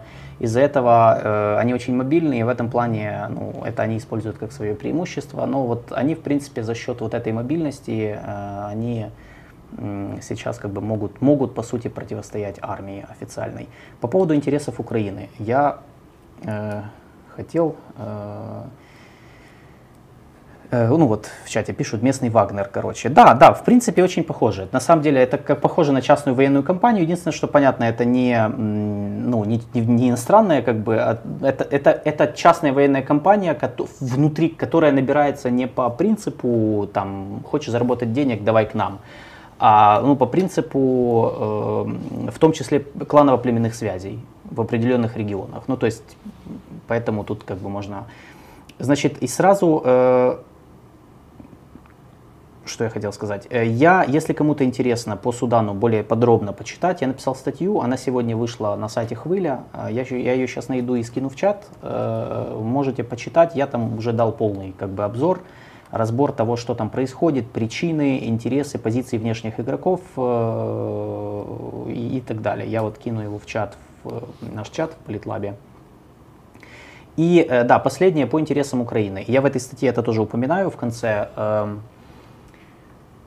Это неожиданно, да. Ну как, у нас прямых интересов там нет, э, естественно, то есть у нас, э, ну нет крупных проектов там, которые там мы реализуем или инвестиций, которые надо защищать. У нас с Суданом, к сожалению, не развивались отношения, очень пассивно, э, но мы готовились к открытию посольства. Мы же должны были открыть посольство там, и ну понятно, что сейчас ситуация такая, что все, все сложно. Значит, я э, скажу так, есть интерес связанные с тем, вот если мыслить, вот какая, какой исход конфликта нам был бы выгоден. Ну, потому ну, что можно же так. Хоть какой-то вообще исход ну смотри, сейчас какой есть исход? Даже вот если мы не знаем, что будет, э, ну если аналитически подходить, то как, ну, тут же в принципе есть базовые сценарии всегда. Но если у тебя вооруженный конфликт, то какой? Один сценарий побеждает одна сторона, mm-hmm. там побеждает сторона Б, никто не побеждает, да, там, или приходит третья сторона и всех там всех побеждает, да, вообще. Ну, то есть это базовые, это базовые сценарии любого вооруженного конфликта. Для нас, в принципе, э, я, в, я считаю, что Э, поскольку оба генерала, как я сказал, они имеют связи, то есть мы можем выстроить наши интересы сейчас на данный момент только в привязке к нашей войне с Россией. Э, ну, поскольку других как бы интересов у нас там пока нет. В принципе, я считаю, что э, для нас был бы благоприятным исход, который привел бы к ослаблению обоих генералов. Они оба имеют связи с Москвой, они оба э, ну, активно с ними э, сотрудничали, и ну, если один из них победит, есть риск того, что они все равно, ну, что через них Россия продолжит влиять на регион Африканского рога, например, получит ту самую свою военно-морскую базу, которую им дали, э, которую им разрешили строить как раз там за, ну, за несколько недель до начала этой, этого конфликта. Поэтому, в принципе, если смотреть эм, вот э, если смотреть на э, то, что нам, какие наши интересы, как раз Святослав спрашивает, а какие интересы Украины в этом регионе. Как я сказал, прямых нет. Да, мы с этим регионом, к сожалению, только начинаем выстраивать отношения, поэтому может в перспективе появиться какие-то уже там коммерческие, экономические и так далее. Но на данный момент э, нам Судан интересен в том плане, чтобы он не стал хабом э, для России, оружейным, э, обхода санкций, там еще каким-то хабом контрабанды. Там же очень активно присутствовали ЧВК «Вагнер» в Судане, как раз в Дарфуре, потому что они с силами оперативной поддержки завязаны в этом бизнесе, золотом бизнесе золотодобычи. Пригожинские компании, они работали в Дарфуре, э, разведывали, добывали золото. Это, это, ну, понятное дело, что они не могли бы это делать без Э, благословения и разрешения тех, кто крышует этот бизнес, там это силы оперативной поддержки. Но при этом у них тоже хорошие, э, хорошие отношения и с регулярной армией. Поэтому я вижу один из исход войны в Судане в том, что в результате этого конфликта, а сейчас то, что сейчас происходит, оба генерала, они дискредитируют себя. Ну, потому угу. что боевые действия происходят просто в городах, на улицах, людям это, мягко говоря, не нравится, очень много гибнут. Э, прозападная гражданская и не только прозападная гражданская оппозиция активно критикует обе стороны, говоря о том, что они вообще не им плевать на жизни людей, ну, они просто разбираются, по сути выясняют между собой отношения там, и люди попадают в перекрестный огонь. Соответственно, я, я вижу сценарий, при котором э, даже при победе одной из сторон э, военные будут вынуждены быстро передать власть гражданским, поскольку mm-hmm. на них будет оказываться огромное давление. Ну, с тем, что, мол, ребята, посмотрите, что вы натворили, давайте быстро давайте, совершайте демократический транзит, и мы там вас не будем трогать.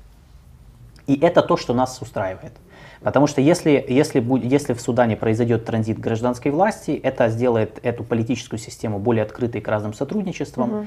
Э, скорее всего, это цементирует какую-то роль э, ну, либо западных стран, либо союзников Запада, и в том числе позволит нам развивать отношения с Суданом. Ну, нормально, как мы там хотим. Поэтому в как, поэтому вот здесь я вижу наш интерес в том, чтобы, э, в, ну, то есть, чтобы в Судане стабилизировалась ситуация, конечно же, потому что дестабилизация региона, она никому не нужна, и нам в том числе. И чтобы там сформировал, сформировался баланс, через который мы сможем дальше уже проецировать свое влияние, ну, в перспективе, если мы будем развивать это э, отношения с этим регионом, а нам надо развивать отношения с этим регионом. Это стратегически важный регион, через который, который э, географически расположен прямо возле Красного моря и вот этих торговых mm-hmm. путей, которые соединяют Индийский океан с Средиземным морем и так далее. Э, вот. Э, спрашивают подборку книг по Китаю в телегу кинуть. Я так понимаю, Габриэль э, спрашивает в твою телегу.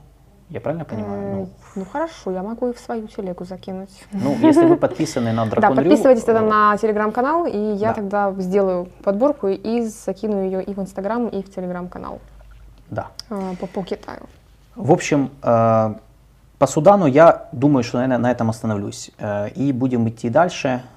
Эм, твоя любимая тема сейчас Моя пойдет. любимая да. тема, одна из Полайкайте любимых. эфир, э, подпишитесь. э, Это два клика, сделайте нам приятное, и мы, мы будем чаще вам, вас радовать нашими темами по международке.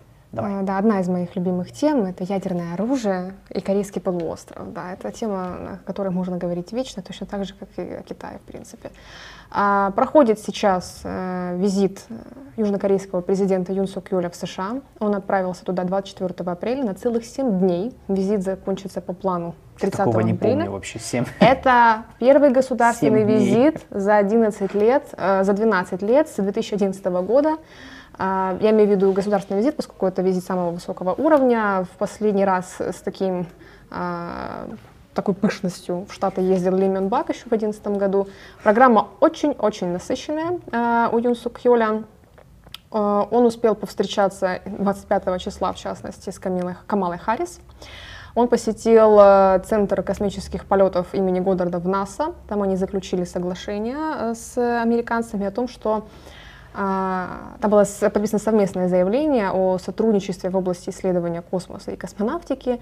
И, как было объявлено, Южная Корея присоединяется к программе Артемида. Артемида — это э, американская программа исследования Луны, э, возглавляемая космическим агентством НАСА. Туда э, входят, в частности, в общем, это такое сотрудничество с разными космическими агентствами разных стран по исследованию Луны. Там и европейцы участвуют, и японцы, и канадцы, и вот теперь еще и Южная Корея. Но важно отметить, что э, Харрис заявила э, о том, что сотрудничество с Южной Кореей будет в, в сфере космоса будет ограничиваться не только экономическими и технологическими аспектами, но и распространиться на сферу безопасности в космосе.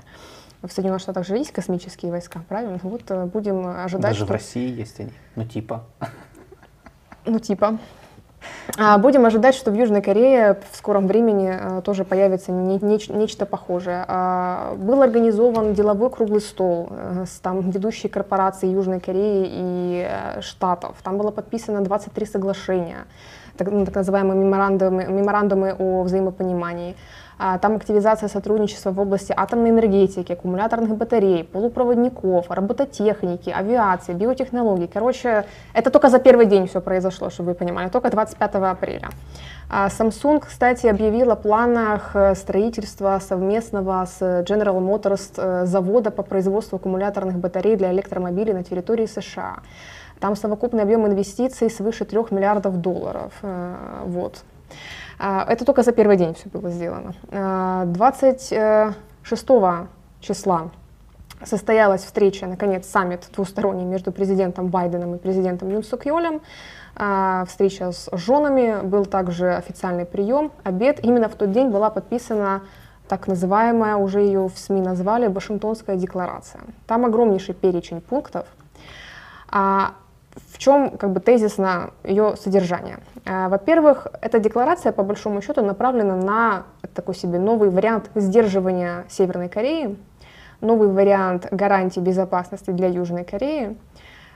В общем и целом, наиболее ключевой пункт этой декларации заключается в том, что Южная Корея отказывается от разработки собственного ядерного потенциала, о чем дискуссии в последний год так точно шли в Южной Корее очень активно, и сеульская элита очень поддерживала эту инициативу.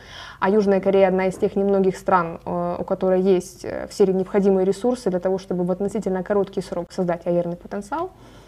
Но Южная Корея отказывается от этой инициативы. Соединенные Штаты, в свою очередь, отказываются от постоянной э, дислокации стратегических э, вооружений на территории Южной Кореи. Но суть гарантии и суть защиты сводится к тому, что периодически к э, Южной Корее будет подплывать, э, будут подплывать э, атомные подводные лодки, на борту которых будут соответствующие вооружения.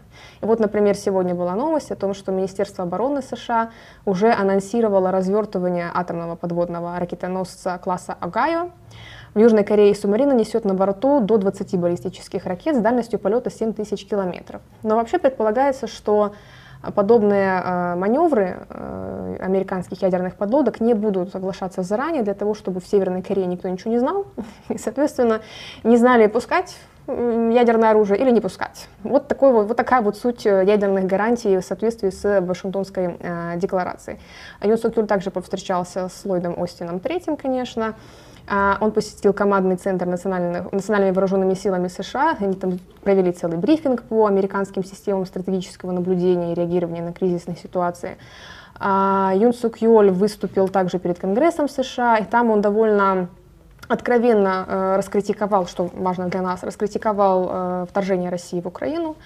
Э, если прежде э, Сеул старался придерживаться, ну, плюс-минус нейтральной позиции, и в своих формулировках тоже были они довольно сдержанными, то вот э, сегодня, вчера, 27 числа, Юн Сук Юль был довольно откровенный в своих высказываниях, обвинил Россию в нарушении международного права, попыткой в одностороннем порядке изменить статус-кво. И, кстати, по Украине в Вашингтонской декларации также был, был ряд тезисов, в частности, например, о поставках вооружений, что для нас э, представляет наибольший интерес. А, тут такая вот э, тема. А, договоренность достигнута продолжать сотрудничество с международным сообществом в интересах поддержки Украины, осуждения применения силы России, готовность продолжать оказывать давление на Москву посредством санкций и мер экспортного контроля и отсутствие принципиальных изменений в позиции властей Республики Корея по вопросу поставок оружия и военной техники Украине. То есть, э, если еще недавно мы могли дискутировать о том, что, возможно, все-таки Южная Корея, учитывая заявление Юн Сук Йоля, все-таки согласится поставлять э, Украине вооружения, мы можем говорить о том, что об этой инициативе мы можем забыть. Но при этом э, в Вашингтонской декларации указано о том, что Сеул э, выражает заинтересованность в участии в проектах послевоенного восстановления Украины. Поэтому э, Южная Корея остается при своем мнении. Вооружения они поставлять не будут, они будут оказывать в лучшем случае гуманитарную помощь, ну соответственно, определенные инвестиции будут нам предоставлять на послевоенное восстановление. А, в этой Вашингтонской декларации очень много э, тезисов относительно развития технологий, э, относительно развития э, космоса, как я уже сказала.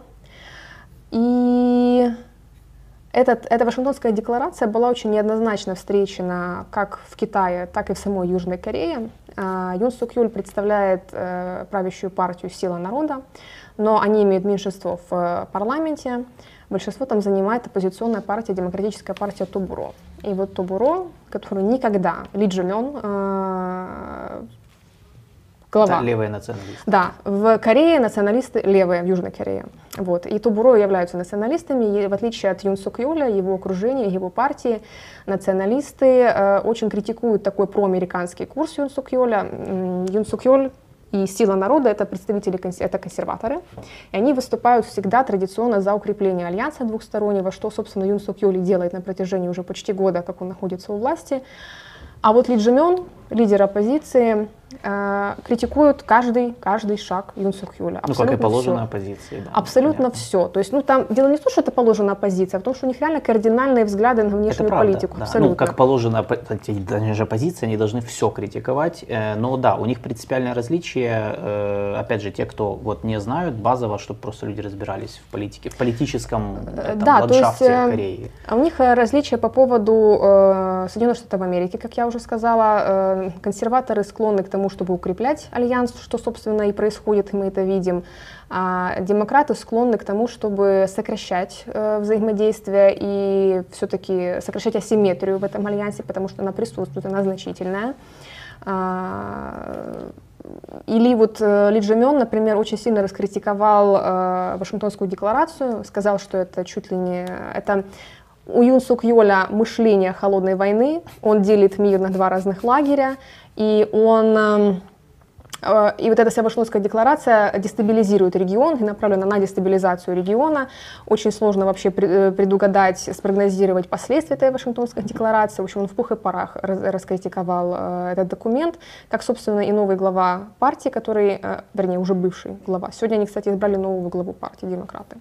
Оппозиционной вот. партии. Да-да-да. А... Ну смотри, я правильно понимаю, что, что они, они предлагают что? Ну то есть если не со штата, то есть я Демократы? Да, они предлагают уйти, ну не то чтобы уйти от штатов, они предлагают они уменьшить зависимость поднять от Корею с колен. Ну, то есть make, make Korea great да. again. Все, я South понял. Ну, то есть это, боль, это ставка на автономность, на самодостаточность, на, на все. А, да, да, да, однозначно. Плюс, это же просто да. И, а, и по Китаю, я так понимаю, их позиция максимально прагматичная. Вот по Китаю у них плюс-минус я наблюдаю э, определенную схожесть Ну, консенсус между Э, Да, партиями. консенсус, да, между партиями в том смысле, что с Китаем надо осторожно. Китай лучше... Китай, кстати, раскритиковал, естественно, Вашингтонскую декларацию, вот эти вот все маневры э, хитрые американца по поводу а, подво- подводных лодок. Это все, конечно, Китаю не, не нравится и не может это вызывать у, не- у Китая никакого ажиотажа.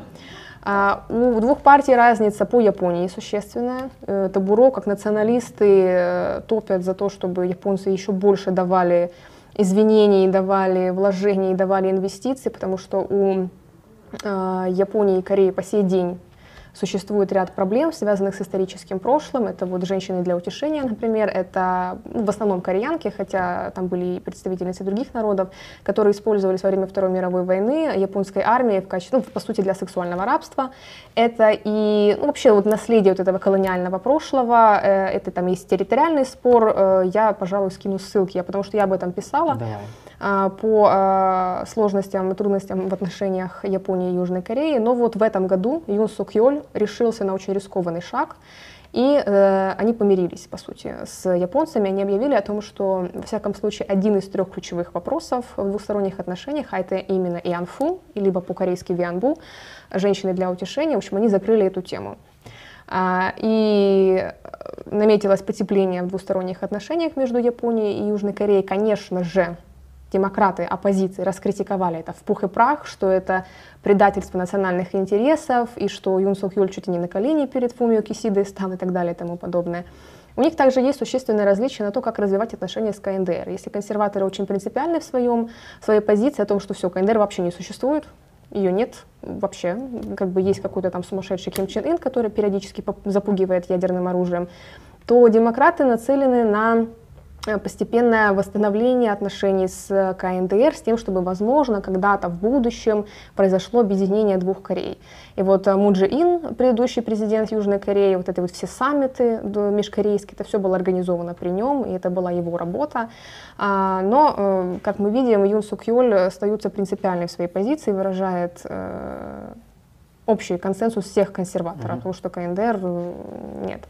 Но тем не менее, смотри, если смотреть на социологию, она же отображает вот эту, то, о чем ты говоришь, вот эту динамику критики в его сторону. То есть это просто, что да, у нас люди не думали, что, не, ну, у нас как бы, э, мне кажется, у нас свойственно ну, делить же, да, то есть есть те, кто по правильному курсу держится, а есть те, кто мешают.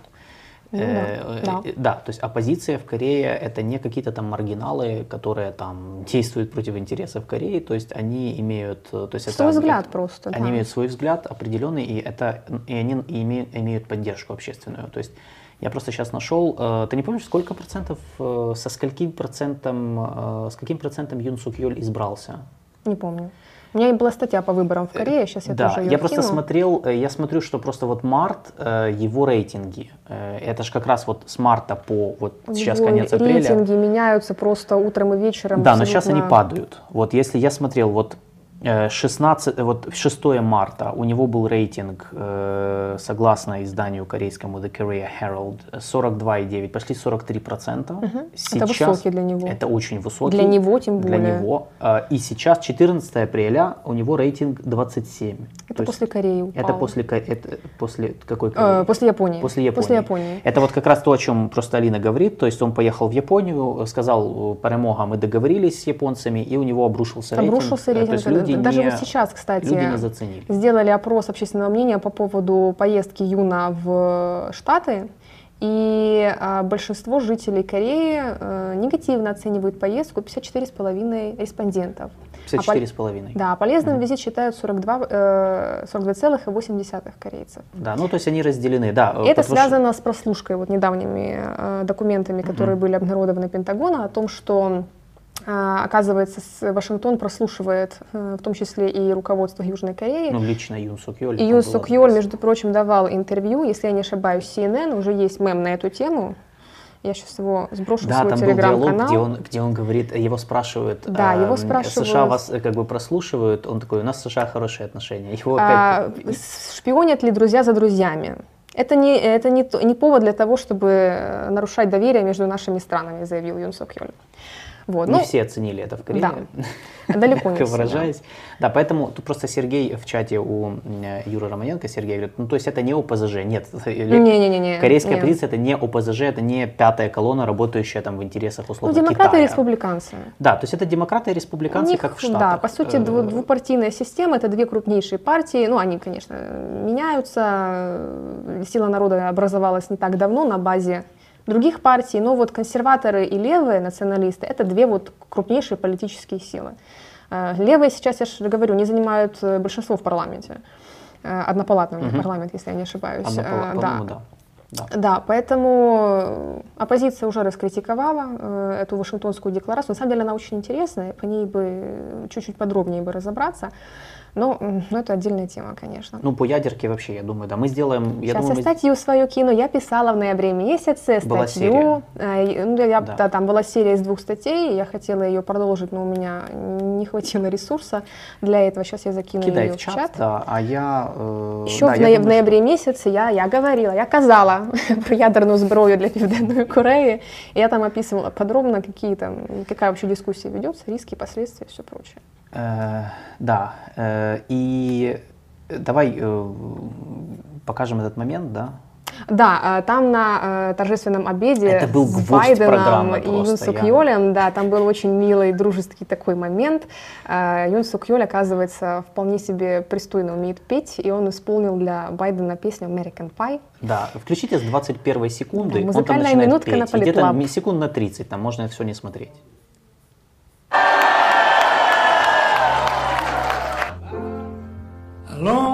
Time ago. I can still remember how that music used to make me smile. And now I knew if I had my chains that I could make those people dance and maybe they'd be happy for a while.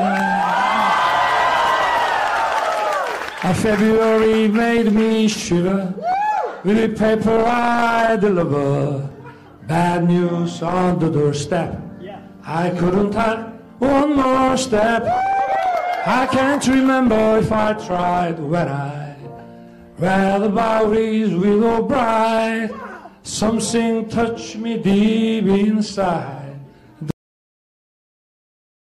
Спел песню и получил ядерные гарантии. Мы явно делаем что-то не то. Мне напомнило это, как Путин в свое время пел перед Джорджем Бушем, если я не ошибаюсь. Это было. Да, был такой Еще один момент, который я хотела бы отметить, что Юн Сук Йоль встретился с Илоном Маском, причем по просьбе Маска. И э, они ну, обсуждали много чего, но Юн Сук Йоль попросил Маска обратить внимание на Корею в качестве площадки для, собственно, подразмещения гигафабрики Тесла по производству электромобилей в Азии. И Маск заявил, что а, РК, ну, в смысле Республика Корея, рассматривается в качестве основного кандидата на реализацию этого проекта, и он вообще собирается даже посетить Корею.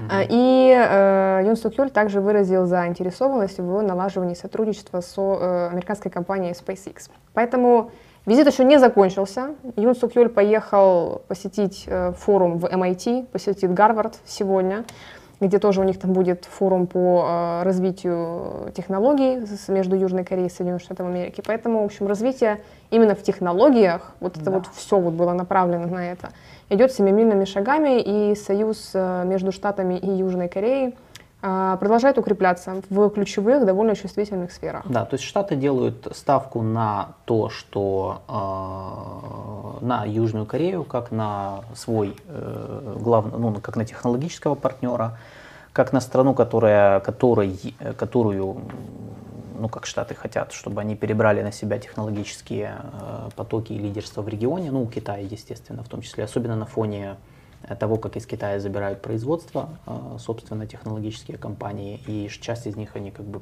либо там в Индию, в Вьетнам, в Корею в том числе.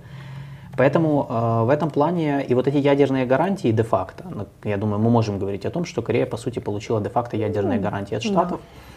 Я, кстати, думаю, что это в том числе э, сделано было Штатами для того, чтобы они ну, не развивали ядерную программу свою. Однозначно, конечно. Да, поэтому, потому что здесь просто так много людей начали писать, что вот там сейчас чуть ли не э, все ядерное оружие получат. Ну, я Нет. так не думаю. Потому что Штаты, э, как бы, понятное дело, что... Э, для них э, сила своих союзников важна, очень важная, но э, распространение ядерного оружия, оно может быть чревато. Важно, чтобы они были чуть-чуть слабее, чем Штаты. Да, важно, чтобы они были чуть-чуть слабее, чем Я Штаты. писала статьи о том, что американцы вряд ли на это решатся и вряд ли они позволят, потому что у них по сей день же э, Соединенные Штаты по сей день сохраняют контроль над вооруженными силами Южной Кореи. Командование э, Сеула, Сеул сохраняет командование только в мирное время. В случае конфликта командование переходит Соединенным Штатам. Вот, поэтому для начала нужно да. этот вопрос решить и закрыть, а потом уже ядерное оружие. Да, и, и здесь, кстати, в этом же суть вот как раз э, принципиальной разницы между правящей партией, точнее, президентом Южной Кореи и оппозиционной партией. Оппозиция считает, что вот как раз понимая, ну, как они, они считают, что Штаты не хотят чтобы Южная Корея в, полном, в полной мере встала с колен, так mm-hmm. сказать. И поэтому они считают, что э, союз США это хорошо, но мы хотим как бы больше развивать свое и усиливаться самостоятельно. Как и японцы. Как и японцы. То есть на самом деле и Корея, и Япония, они движутся где-то в этом направлении. Да. То есть в сторону Схожей такого постепенной да. автономизации в союзе с Соединенными Штатами, а не подчинения. Вот это очень важный момент, который, мне кажется, мы э, должны как бы понимать, потому что мы иногда не понимаем. То есть это, э, э, они в том числе чувствуют, что Штаты могут где-то какие-то линии как бы пересечь. Вот как сейчас получилось, по сути, с, с, с, Южной, э, с Южной Кореей. Юра Романенко сделал по своему телеграм-канале. Цитата дня от Ильи Кусы. Президент Южной Кореи спел песню перед Байденом, и Южная Корея получила ядерные гарантии. Да. Мы делаем что-то не то. Да, не, я тоже так... Ну, я же говорю, что ну, человек же спел песню, и всем понравился. И тут сразу... Ну, не, ну, короче, он ядерные гарантии это получил просто потому, что встал вопрос ребром. Что вот этого... Южная Корея находится на, по сути, на грани того, чтобы создать ядерный потенциал свой собственный. Ну, Поэтому... это, если серьезно подходить к этому, да, аналитически, ну, может быть, все было проще. Откуда мы знаем? Но, кстати, кстати, за эту песню его что же критиковали? Гитару подарили. Ему Гит... гитару подарили Юнсу Юнсу Кьолю. Да, Байден подарил ему гитару какого-то исполнителя, я не помню. Значит, музыкальный вечер у них получился. Я, кстати, да. думаю, э, за эту же песню его что же критиковали? Да его за все критиковали, за то, что он вообще туда поехал, потому что он тоже предал национальные интересы. Ну, мол, это все... да, прогибается и так далее. Да, просто это вот, зачем вы это показали, просто чтобы вы прочувствовали чуть-чуть политическую атмосферу угу. в Корее вот по поводу вот этих вещей. Как вот мы, мы же часто тоже такое обсуждаем, когда э, с, с нашей Я очень люблю вот эти дипломатические церемониальные вещи, чтобы, да, действительно прочувствовать да, да. дух и атмосферу, скажем так, как это все там происходит. Встречались вместе с женами, все вообще замечательно было, очень Не, дружественно, ну, да. Ну, 7 дней визит государственный. Не, ну, 7 дней это, это круто. Угу. Идем Армяне. дальше. Не, подожди. Армения, да, я сейчас хочу это сказать перед тем, как мы перейдем к следующей теме. Э, это будет вот э, я коротко, потому что э, на этой неделе, но я, я думаю, что мы сделаем отдельно по этому эфир, потому что сейчас мы не успеваем, и я хочу это все-таки посвятить этому больше времени, но я коротко упомяну еще одно событие, которое произошло на неделе. Оно связано с значит, конфликтом между Азербайджаном и Арменией. Значит, на неделе Азербайджан установил контрольно-пропускной пункт в Лачинском коридоре, который связывает Армению и Нагорный Карабах. Значит, э, они решили не ждать. Ну, в условиях тупика в переговорах они решили просто, ну, да, они дальше решили повышать ставки и, собственно, дальше проталкивать силой как бы те вещи, которые они считают должны быть реализованы в рамках э, тех договоренностей, которых достигли после 2020 года, после войны. И они решили просто установить КПП, и сказали, что так и должно быть. Э, в итоге закончилось это тем, что ну, это резко обострило ситуацию опять, то есть мы наблюдаем постепенное обострение, потому что, в принципе, ситуация в Нагорном, вокруг Нагорного Карабаха, она не, она не была а, ну, замороженной, то есть там все время что-то происходит. Э, это вызвало резкую реакцию Запада. Э, Соединенные Штаты и Франция, в частности, осудили, официально осудили установку КПП в Лычинском коридоре. И сегодня начался, э, или вчера, если я не ошибаюсь, э, в регион поехала министр иностранных дел Франции. Вообще Франция как страна, которая сейчас является такой себе, как это назвать, э, фронт, фронтменом, да, по сути, угу. в этом западном, в западной коалиции в, по, по Южному Кавказу. Вот сейчас Катрин Колонна поехала в Армению, она сейчас в Армении, потом поедет в Азербайджан, потом в Грузию. То есть у нее такое региональное турне, я считаю, что все это, э, опять же, закономерный результат того, что, э, что мы видим с начала войны в Украине. с начала войны в Украине Россия в ситуати... интересы России и Азербайджана ситуативно сейчас сблизились по поводу вот этих вот логистических транспортных коридоров вокруг Нагорного Карабаха, вообще на Южном Кавказе. Э, Азербайджан, как известно, давно отстаивает идею, что надо разблокировать транспортные коридоры, которые ему нужны, э, чтобы закрепить, э, так сказать, победу. А Россия считает, что ну, им, им резко сейчас нужна дорога, любая дорога, любой, любой коридор в, в, вокруг Нагорного Карабаха, в регионе, для того, чтобы в том числе использовать его в своих как бы, целях, связанных с параллельным импортом, там, обходом каких-то санкций, сохранением своего влияния и присутствия, там, где сейчас стоят российские миротворцы, потому что, понятное дело, что такие коридоры они хотят открыть под свои гарантии, под своим присутствием э, своих миротворцев. И, в принципе, то, что сейчас видим, это закономерный э, результат того, что э, перегов, переговорным путем эти там, противоречия между Арменией и Азербайджаном решить не, удов, не удалось. И сейчас э, идет, продолжается повышение ставок. Причем э, это же все э, продолжение той темы, которая началась еще зимой, даже я бы сказал еще в конце прошлого года. Э, там э, же ситуация развивалась очень стремительно, потому что сначала европейцы отправили э, после столкновений Азербайджана и э, азербайджанских и армянских войск на границе государственной, то есть не на Горном Карабахе, а на государственной границе, европейцы отправили своих эм, наблюдателей, э, миссию, наблюдательную миссию полицейскую в, ну, туда, на границу, что не понравилось Азербайджану.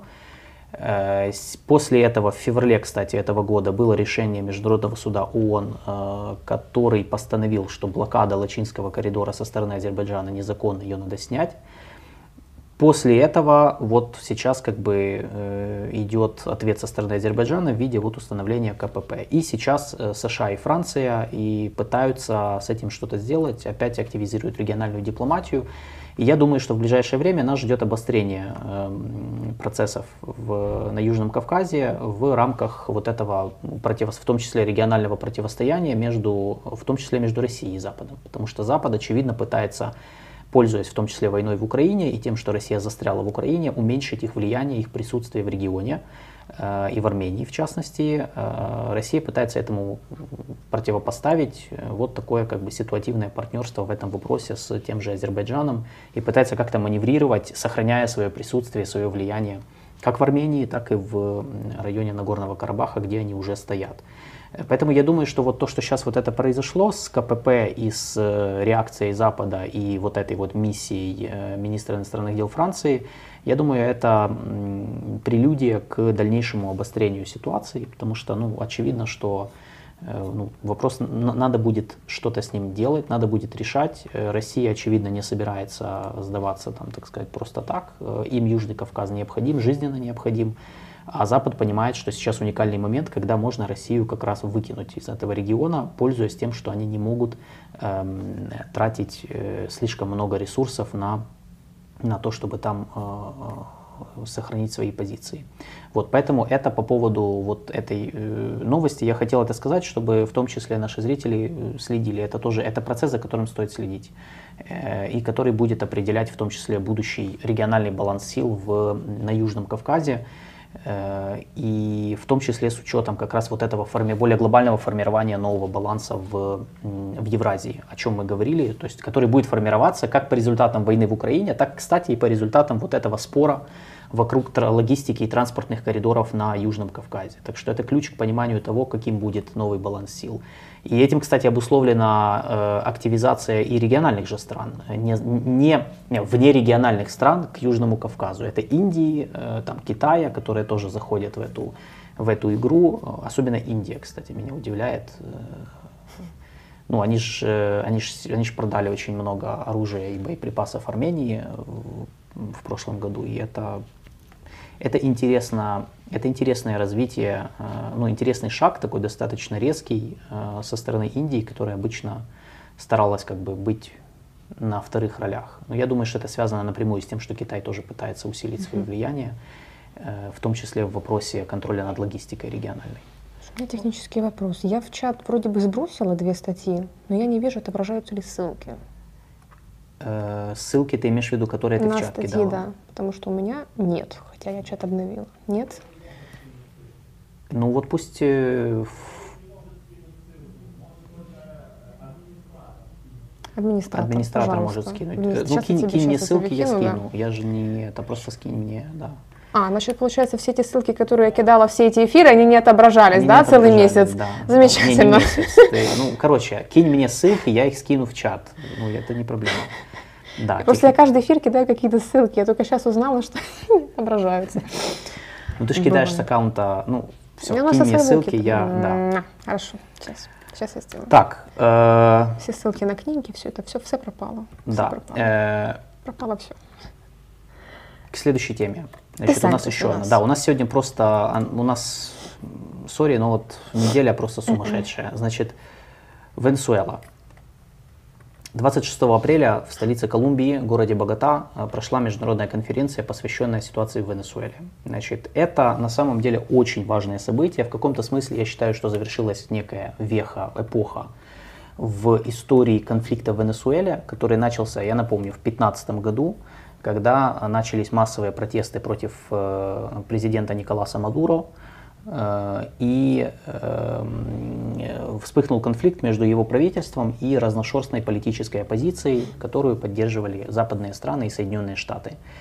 Э, В 2018 году этот конфликт вылился в, по сути, эм, формирование двоевластия в Венесуэле, когда Мадуро победил на выборах, но эти выборы были признаны нелегитимными, оппозиция решила, что они победили, э, и лидер оппозиции на тот момент, такой себе молодой парень Хуан Гуайдо, юрист, он объявил себя временным президентом. И его признали Соединенные Штаты, страны Евросоюза, Колумбия соседняя, некоторые региональные страны. То есть был, был очень серьезный, то есть было, ситуация была близкая к тому, что в Венесуэле произойдет смена власти, и как бы Хуана Гуайдо признают, ну его признали, фо- формально признали президентом Венесуэлы, а Мадуро сказали, что он нелегитимный, так сказать.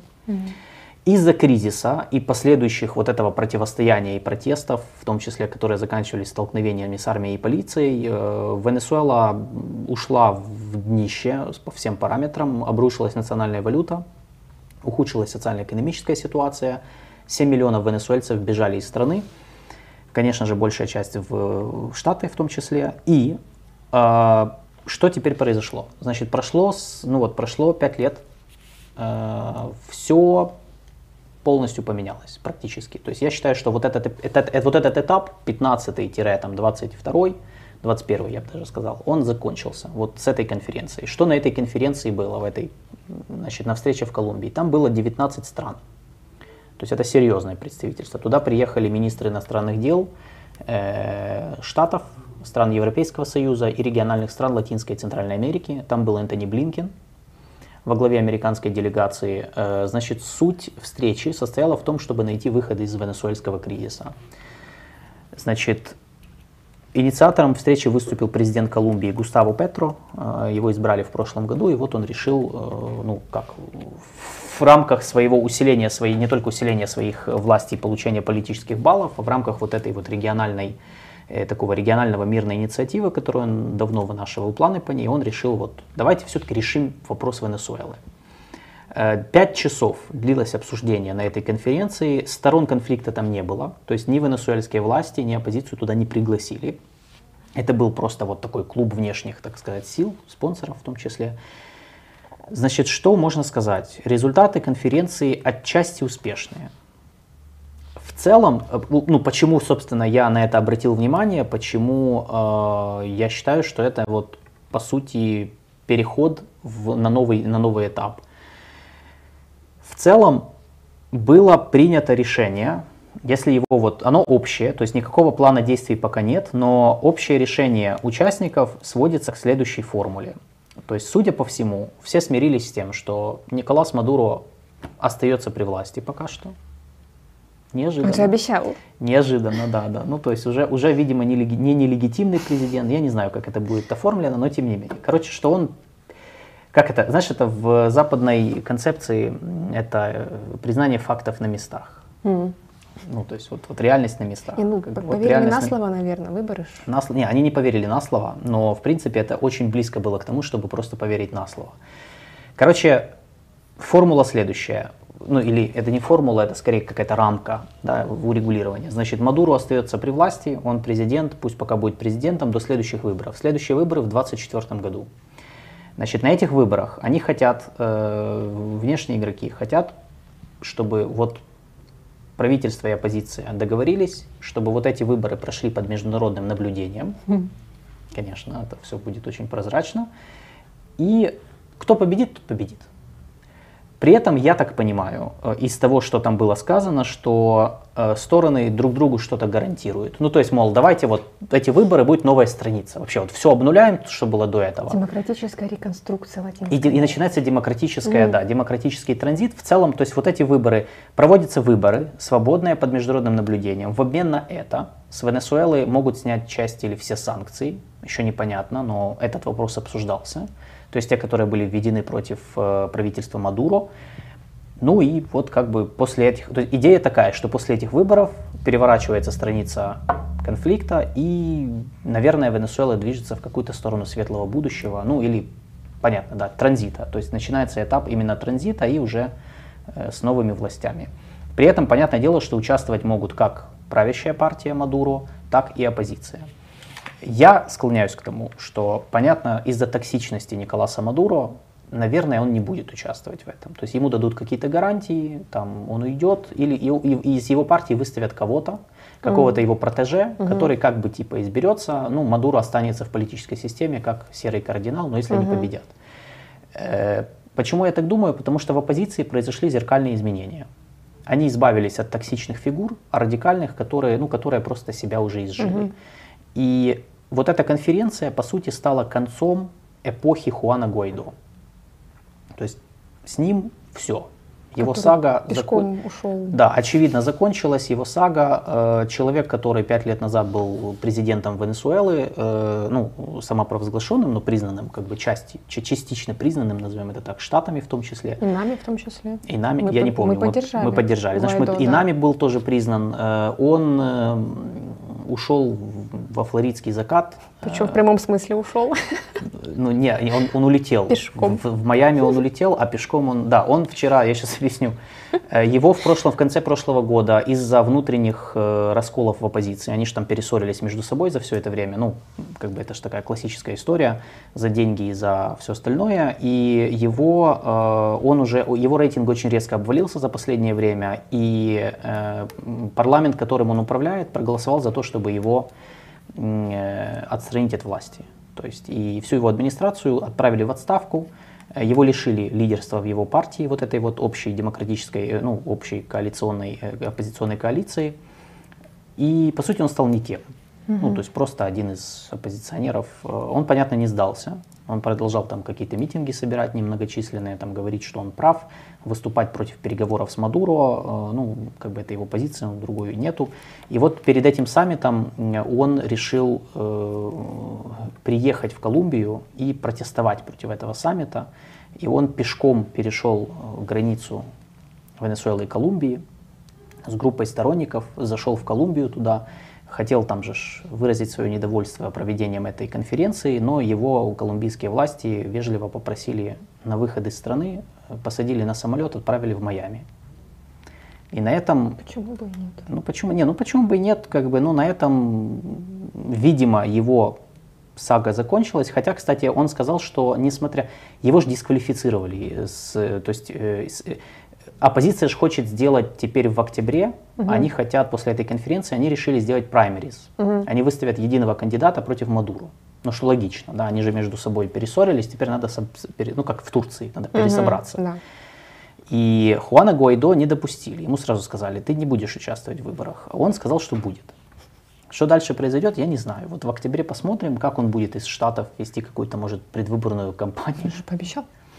Он сказал, и еще один его коллега, Энрике Каприлес, э, тоже один из оппозиционеров, их обоих как бы дисквалифицировали, но они сказали, что не будут участвовать. Вот поэтому, то есть ситуация просто очень интересная, потому что мы, в принципе, видим, как на наших глазах Штаты переходят, то есть Штаты по сути э, признали, что вот эта стратегия максимального давления на Мадуро, которая была принята при администрации Трампа, э, она провалилась, и они переходят к более такой гибридной, я бы сказал, стратегии, ну или угу. тактике, я не знаю, насколько это стратегия, связанной с тем, что они будут пытаться, э, значит, ну, вывести, э, урегулировать ситуацию через договорняк между правительством или его частью и оппозицией или ее частью, okay. в зависимости, как это все будет.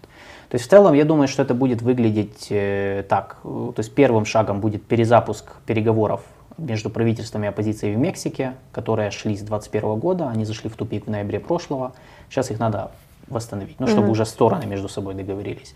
Второй шаг – это, скорее всего, уже какой-то поиск формулы, который бы устроил всех, то есть чтобы формулы, которая бы устроила как бы и ту, то есть какие-то должно быть какой-то компромисс между ними. Что-то оставят Мадуру, что-то дадут оппозиции, и потом на этой формуле в 2024 году организация выборов под международным контролем. Ну и дальше некий транзит. То есть либо он будет успешным, либо он провалится, как в Судане, например. Вот, поэтому э, Интересно, что сразу после конференции начался торг. Э, правительство Мадуро, э, они же очень своеобразно отреагировали на эту конференцию. Они опубликовали заявление, в котором написали, что приветствуем конференцию, но вообще. И тут дальше пошел типа список требований. Они, они сказали, что ну, как бы у них есть требования перед тем, как все это сделать. Они требуют, чтобы Штаты освободили Алекса Сааба, это венесуэльский дипломат, которого задержали э, за наркотики, за, по-моему, отмывание денег. Ну, он просто один из mm-hmm. приближенных к Мадуру лично. То есть, там даже какие-то родственные связи, по-моему, у него есть. Потом снятие санкций и создание многомиллиардного гуманитарного фонда, куда все скинутся на помощь Венесуэле. Mm-hmm. Okay. Кстати, о таком фонде они уже договорились в прошлом году, то есть это не, не новая идея. Mm-hmm.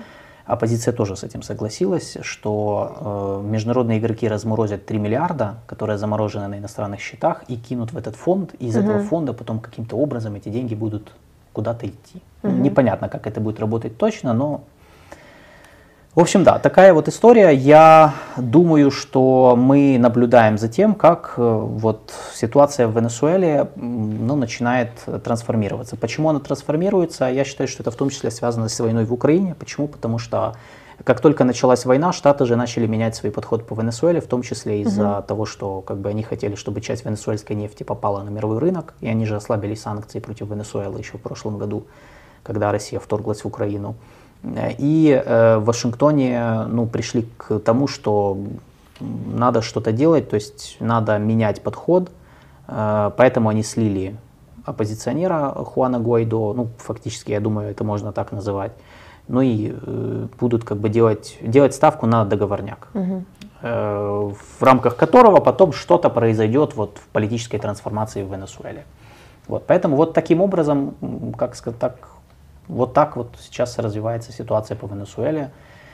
Не скажу, что неожиданно, но интересно. Да, вот это как пример. А, сейчас я посмотрю, что. Я думаю, что я все сказал. Давай к последней теме.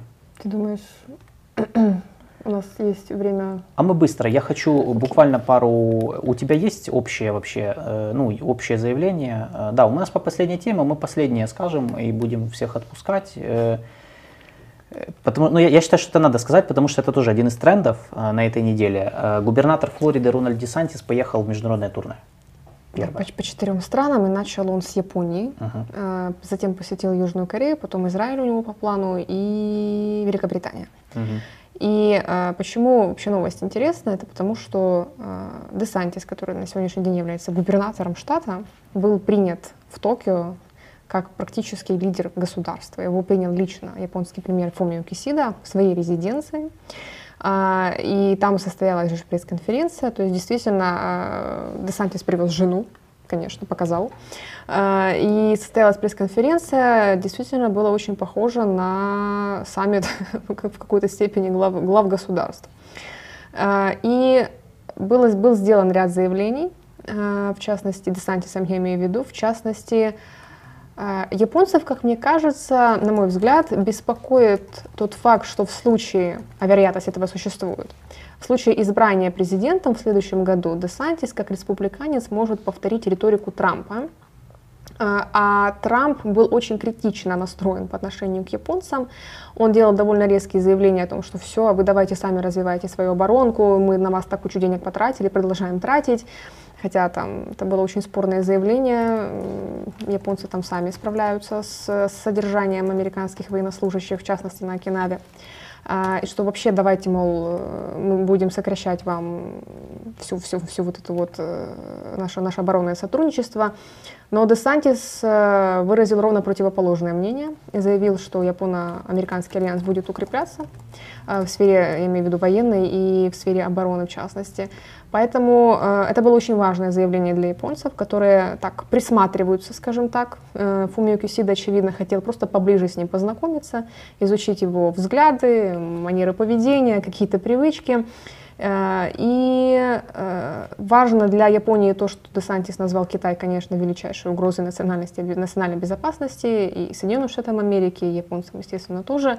А, он заявил, что китайский коммунист — это Советский Союз 21 века, но экономически они, конечно, сильнее, чем Советский Союз. А Си Цзиньпин очень идеализирован, и он в общем, стремится распространять свое влияние и военную мощь за пределы китайских границ, что как бы obviously. И вообще это большой источник проблем для Японо-Американского союза. И Десантис похвалил, что важно, Токио за все вот эти инициативы с тем, что они развивают свою оборонку и внесли ряд изменений в прошлом году в э, стратегию национальной безопасности, о том, что они увеличили расходы то на есть, оборону. Смотри, да, то есть очень интересный момент. Мы только обсуждали по Корее, то есть он не против, чтобы эти страны автономизировались в, э, ну, в отношениях На сегодняшний Штатами. день, да. На сегодняшний день, да. Потому что демократы, они же проводят немножко другую политику. Возможно, это в качестве предвыборной кампании было так, так сделано, ну, а, ну, да. чтобы создать впечатление того, что Десантис Но является... Трамп так и делал. То есть если мы, если мы исходим из того, что Десантис мыслит как Трамп, ну, допустим, да, мы исходим из этого, mm-hmm. что мы не знаем, на самом деле, как он будет вести себя, если он когда-нибудь станет президентом. Десантис не объявлял официально, что он выдвигается пока что. Но я видел уже информацию о том, что он собирается это сделать в мае. Если мы исходим из того, что он как Трамп, то по идее вот, вот этот вот общий республиканский курс, да, что ну, они, они будут давать возможность как раз и Японии, и Корее больше автономизироваться. Поэтому отсюда вот эти все заявления. Ну, как Он, как Трамп, раскритиковал Европу на пресс-конференции с Кисидой. Сказал, что европейцы ничего не делают, Германия ничего не делает. Германия вообще должна у японцев учиться. Ничего не делает в контексте. А, в, э, обороны. То, что Трамп критиковал, что они жмут и все и не Да, выделяют да. достаточно средств на оборону. Десанти сделал ровно то же самое. А, Европа должна учиться у Японии, ей нужно достигать серьезные цели в деле расходов на оборону. Цитата. Вот. Поэтому, мне кажется, японцам было очень-очень приятно, что Десантис такого от них, о них мнения. А, Он сделал ряд заявлений по поводу военной помощи Украине. Очень вежливо сказал, что вообще-то у Штатов большой дефицит бюджета, и инфляция, и куча экономических проблем. И этим он ограничился. И по Тайваню он тоже сделал заявление. Назвал Тайвань союзником Штатов. И пример, что Тайвань это пример процветания свободного общества и важен стратегически, потому что играет существенную роль в производстве полупроводников. И он также не исключил, что в случае конфликта Штаты вместе с Японией должны будут включиться в этот конфликт, в конфронтацию с Китаем из-за Тайваня. Но, он, конечно, он также заявил, что, безусловно, есть шанс отклониться от этого конфликта, ему можно избежать, если вот на Си Цзиньпина снизойдет озарение, что действия его враждебны, и можно их э, сократить, и будет это более выгодно для всех, для всех игроков в, в регионе. А, В Южной Корее Десантиса тоже приняли с достаточно большим размахом, поскольку Юн Сук Йоль находился в Штатах. Я думаю, если бы Юн Сук Йоль был в Корее, он бы встретился с Десантисом, но его встречал а, премьер-министр Хан Даксу. Э, Тоже он, он пообщался относительно развития технологического, технологических отношений в сфере, в сфере технологий и в экономическом для Флориды в том числе. А, И он пообщался еще с Ким Дун Йоном, это губернатор крупнейшей южнокорейской провинции э, Кёнгидо на северо-западе Мгм. Южной Кореи. А, Вот, поэтому в Азии его турне Десантиса прошло довольно успешно. Его там действительно встречали с, э, серьезным размахом, как для губернатора. Я не помню, на моей памяти не было такого, чтобы губернатора встречали вот прям в резиденциях э, с пресс-конференциями. Ну, премьер-министр в аэропорту Супругой. Премьер-министр, честно говоря, не помню. Я видела фотографии только Ну, в... просто это то же самое, да, чтобы вы поняли. Ну, понятно, что я сейчас как бы не сравниваю вес э, политический удельный там губернаторов американских и там наших, но тем не менее, ну, с точки зрения дип-протокола, это если бы там наш губернатор Киевской области поехал куда-то. Ну, в Японию, ну, да? В Японию, в Корею, да, его встретил глава государства или премьер-министр. Да, там. В резиденции, с пресс-конференцией, да. вместе с супругой, поэтому... Да, то есть я думаю, это... у нас бы, мы бы сразу такие, что происходит? Что происходит? Вот, да, поэтому это, это важно. Опять же, мы говорим о странах Азии, которые символи, символизм любят, и они это Внимание уделяют, очень да. большое, поэтому... поэтому... Тут просто тенденция на то, что в Азии э, рассматривают все сценарии, все варианты, в том числе и тот, что, возможно, в следующем году в Белый дом вернется республиканец. И желательно бы узнать заранее его угу. взгляды на те или иные вопросы, чтобы потом не было неожиданностей, как это было с Дональдом Трампом. В этом, кстати, вся Азия. Вот в этом вся Азия. То есть вот, вот, это, хитрый вот... вот этот азиатский прагматизм, не, они хеджируют риски, да. они всегда так делают. То есть вот этот азиатский прагматизм, когда неважно, да, вот, ну, ну будет он президентом, ну не будет, все равно вот они лишний может, раз... не в этот раз, может в следующий раз будет президентом, на они следующих лишний выборах. раз перестрахуются, они сделают все красиво, неважно кто что скажет, и при этом, ну как бы, то есть забьют какие-то свои позиции, чтобы потом не попасть в какую-то неприятную историю. Да, там. Поэтому в этом плане очень интересно.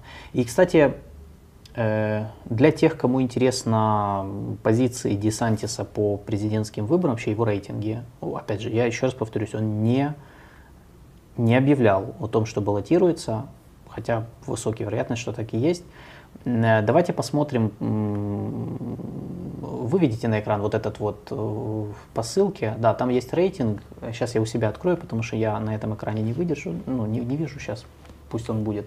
Это рейтинг э, на данный момент кандидатов в республиканской партии, кандидатов в президенты, на 25 апреля этот рейтинг. Значит, мы видим, на первом месте остается Дональд Трамп, 58% республиканцев готовы его поддержать, 21% Десантис, он на втором месте. Ну, мы видим, что отрыв от Трампа, конечно, большой все еще. Майкл Пенс, бывший вице-президент США при Трампе, 7%, Ники Хейли, Лиз Чейни, ну, в общем, это, это все по 3%, Ники Хейли, бывший губернатор Южной Каролины и бывший постпред США в ООН, я думаю, что вот эти люди, которые по 3%, они, понятное дело, не, не ожидают, что они станут президентом. Они, скорее всего, я думаю, что они ориентируются на вице-президентство. То есть, чтобы кто-то им предложил быть вице-президентом. Ну, мне так кажется. Ну и да, там дальше еще есть э, второстепенные республиканские политики, по одному проценту уже как бы не так важно. То есть это так, чтобы мы просто понимали, где мы на данный момент стоим. Да, вот, где, где кто находится в плане рейтингов. Эм, он еще будет, э, мы, да, четыре страны мы сказали, то есть Япония, Корея, Израиль, Британия, традиционный маршрут он выбрал, то есть он не стал заезжать никуда там. Ну, опять же, это логично. Э, ну, я, я считаю, что очень, очень политический маршрут, очень такой угу. по-президентски. Ну, то есть вот, угу. не знаю, объявит ли он э, о том, что баллотируется, но похоже очень на то, что вот готовится. Все. Будем заканчивать. Будем Два заканчивать. часа уже. Да. Э, ну, я, я считаю, я надеюсь, что это стоило того. Нас смотрело много людей, много лайкало. Спасибо вам за это большое. Э, я благодарю всех, кто был с нами сегодня. Давайте вы поддержите нас подпиской.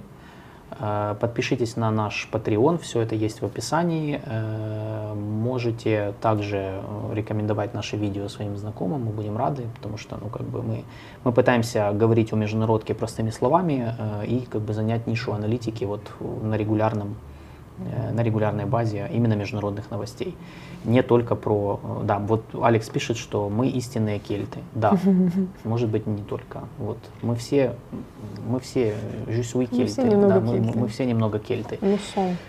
Жюсуи это ты про себя сказал. Жюсуи это я кельт, да, и мы все кельты. В общем, да, все спаси, спасибо, друзья. Э, до следующей встречи, до следующей пятницы в 14.00. Всем спасибо, всем пока.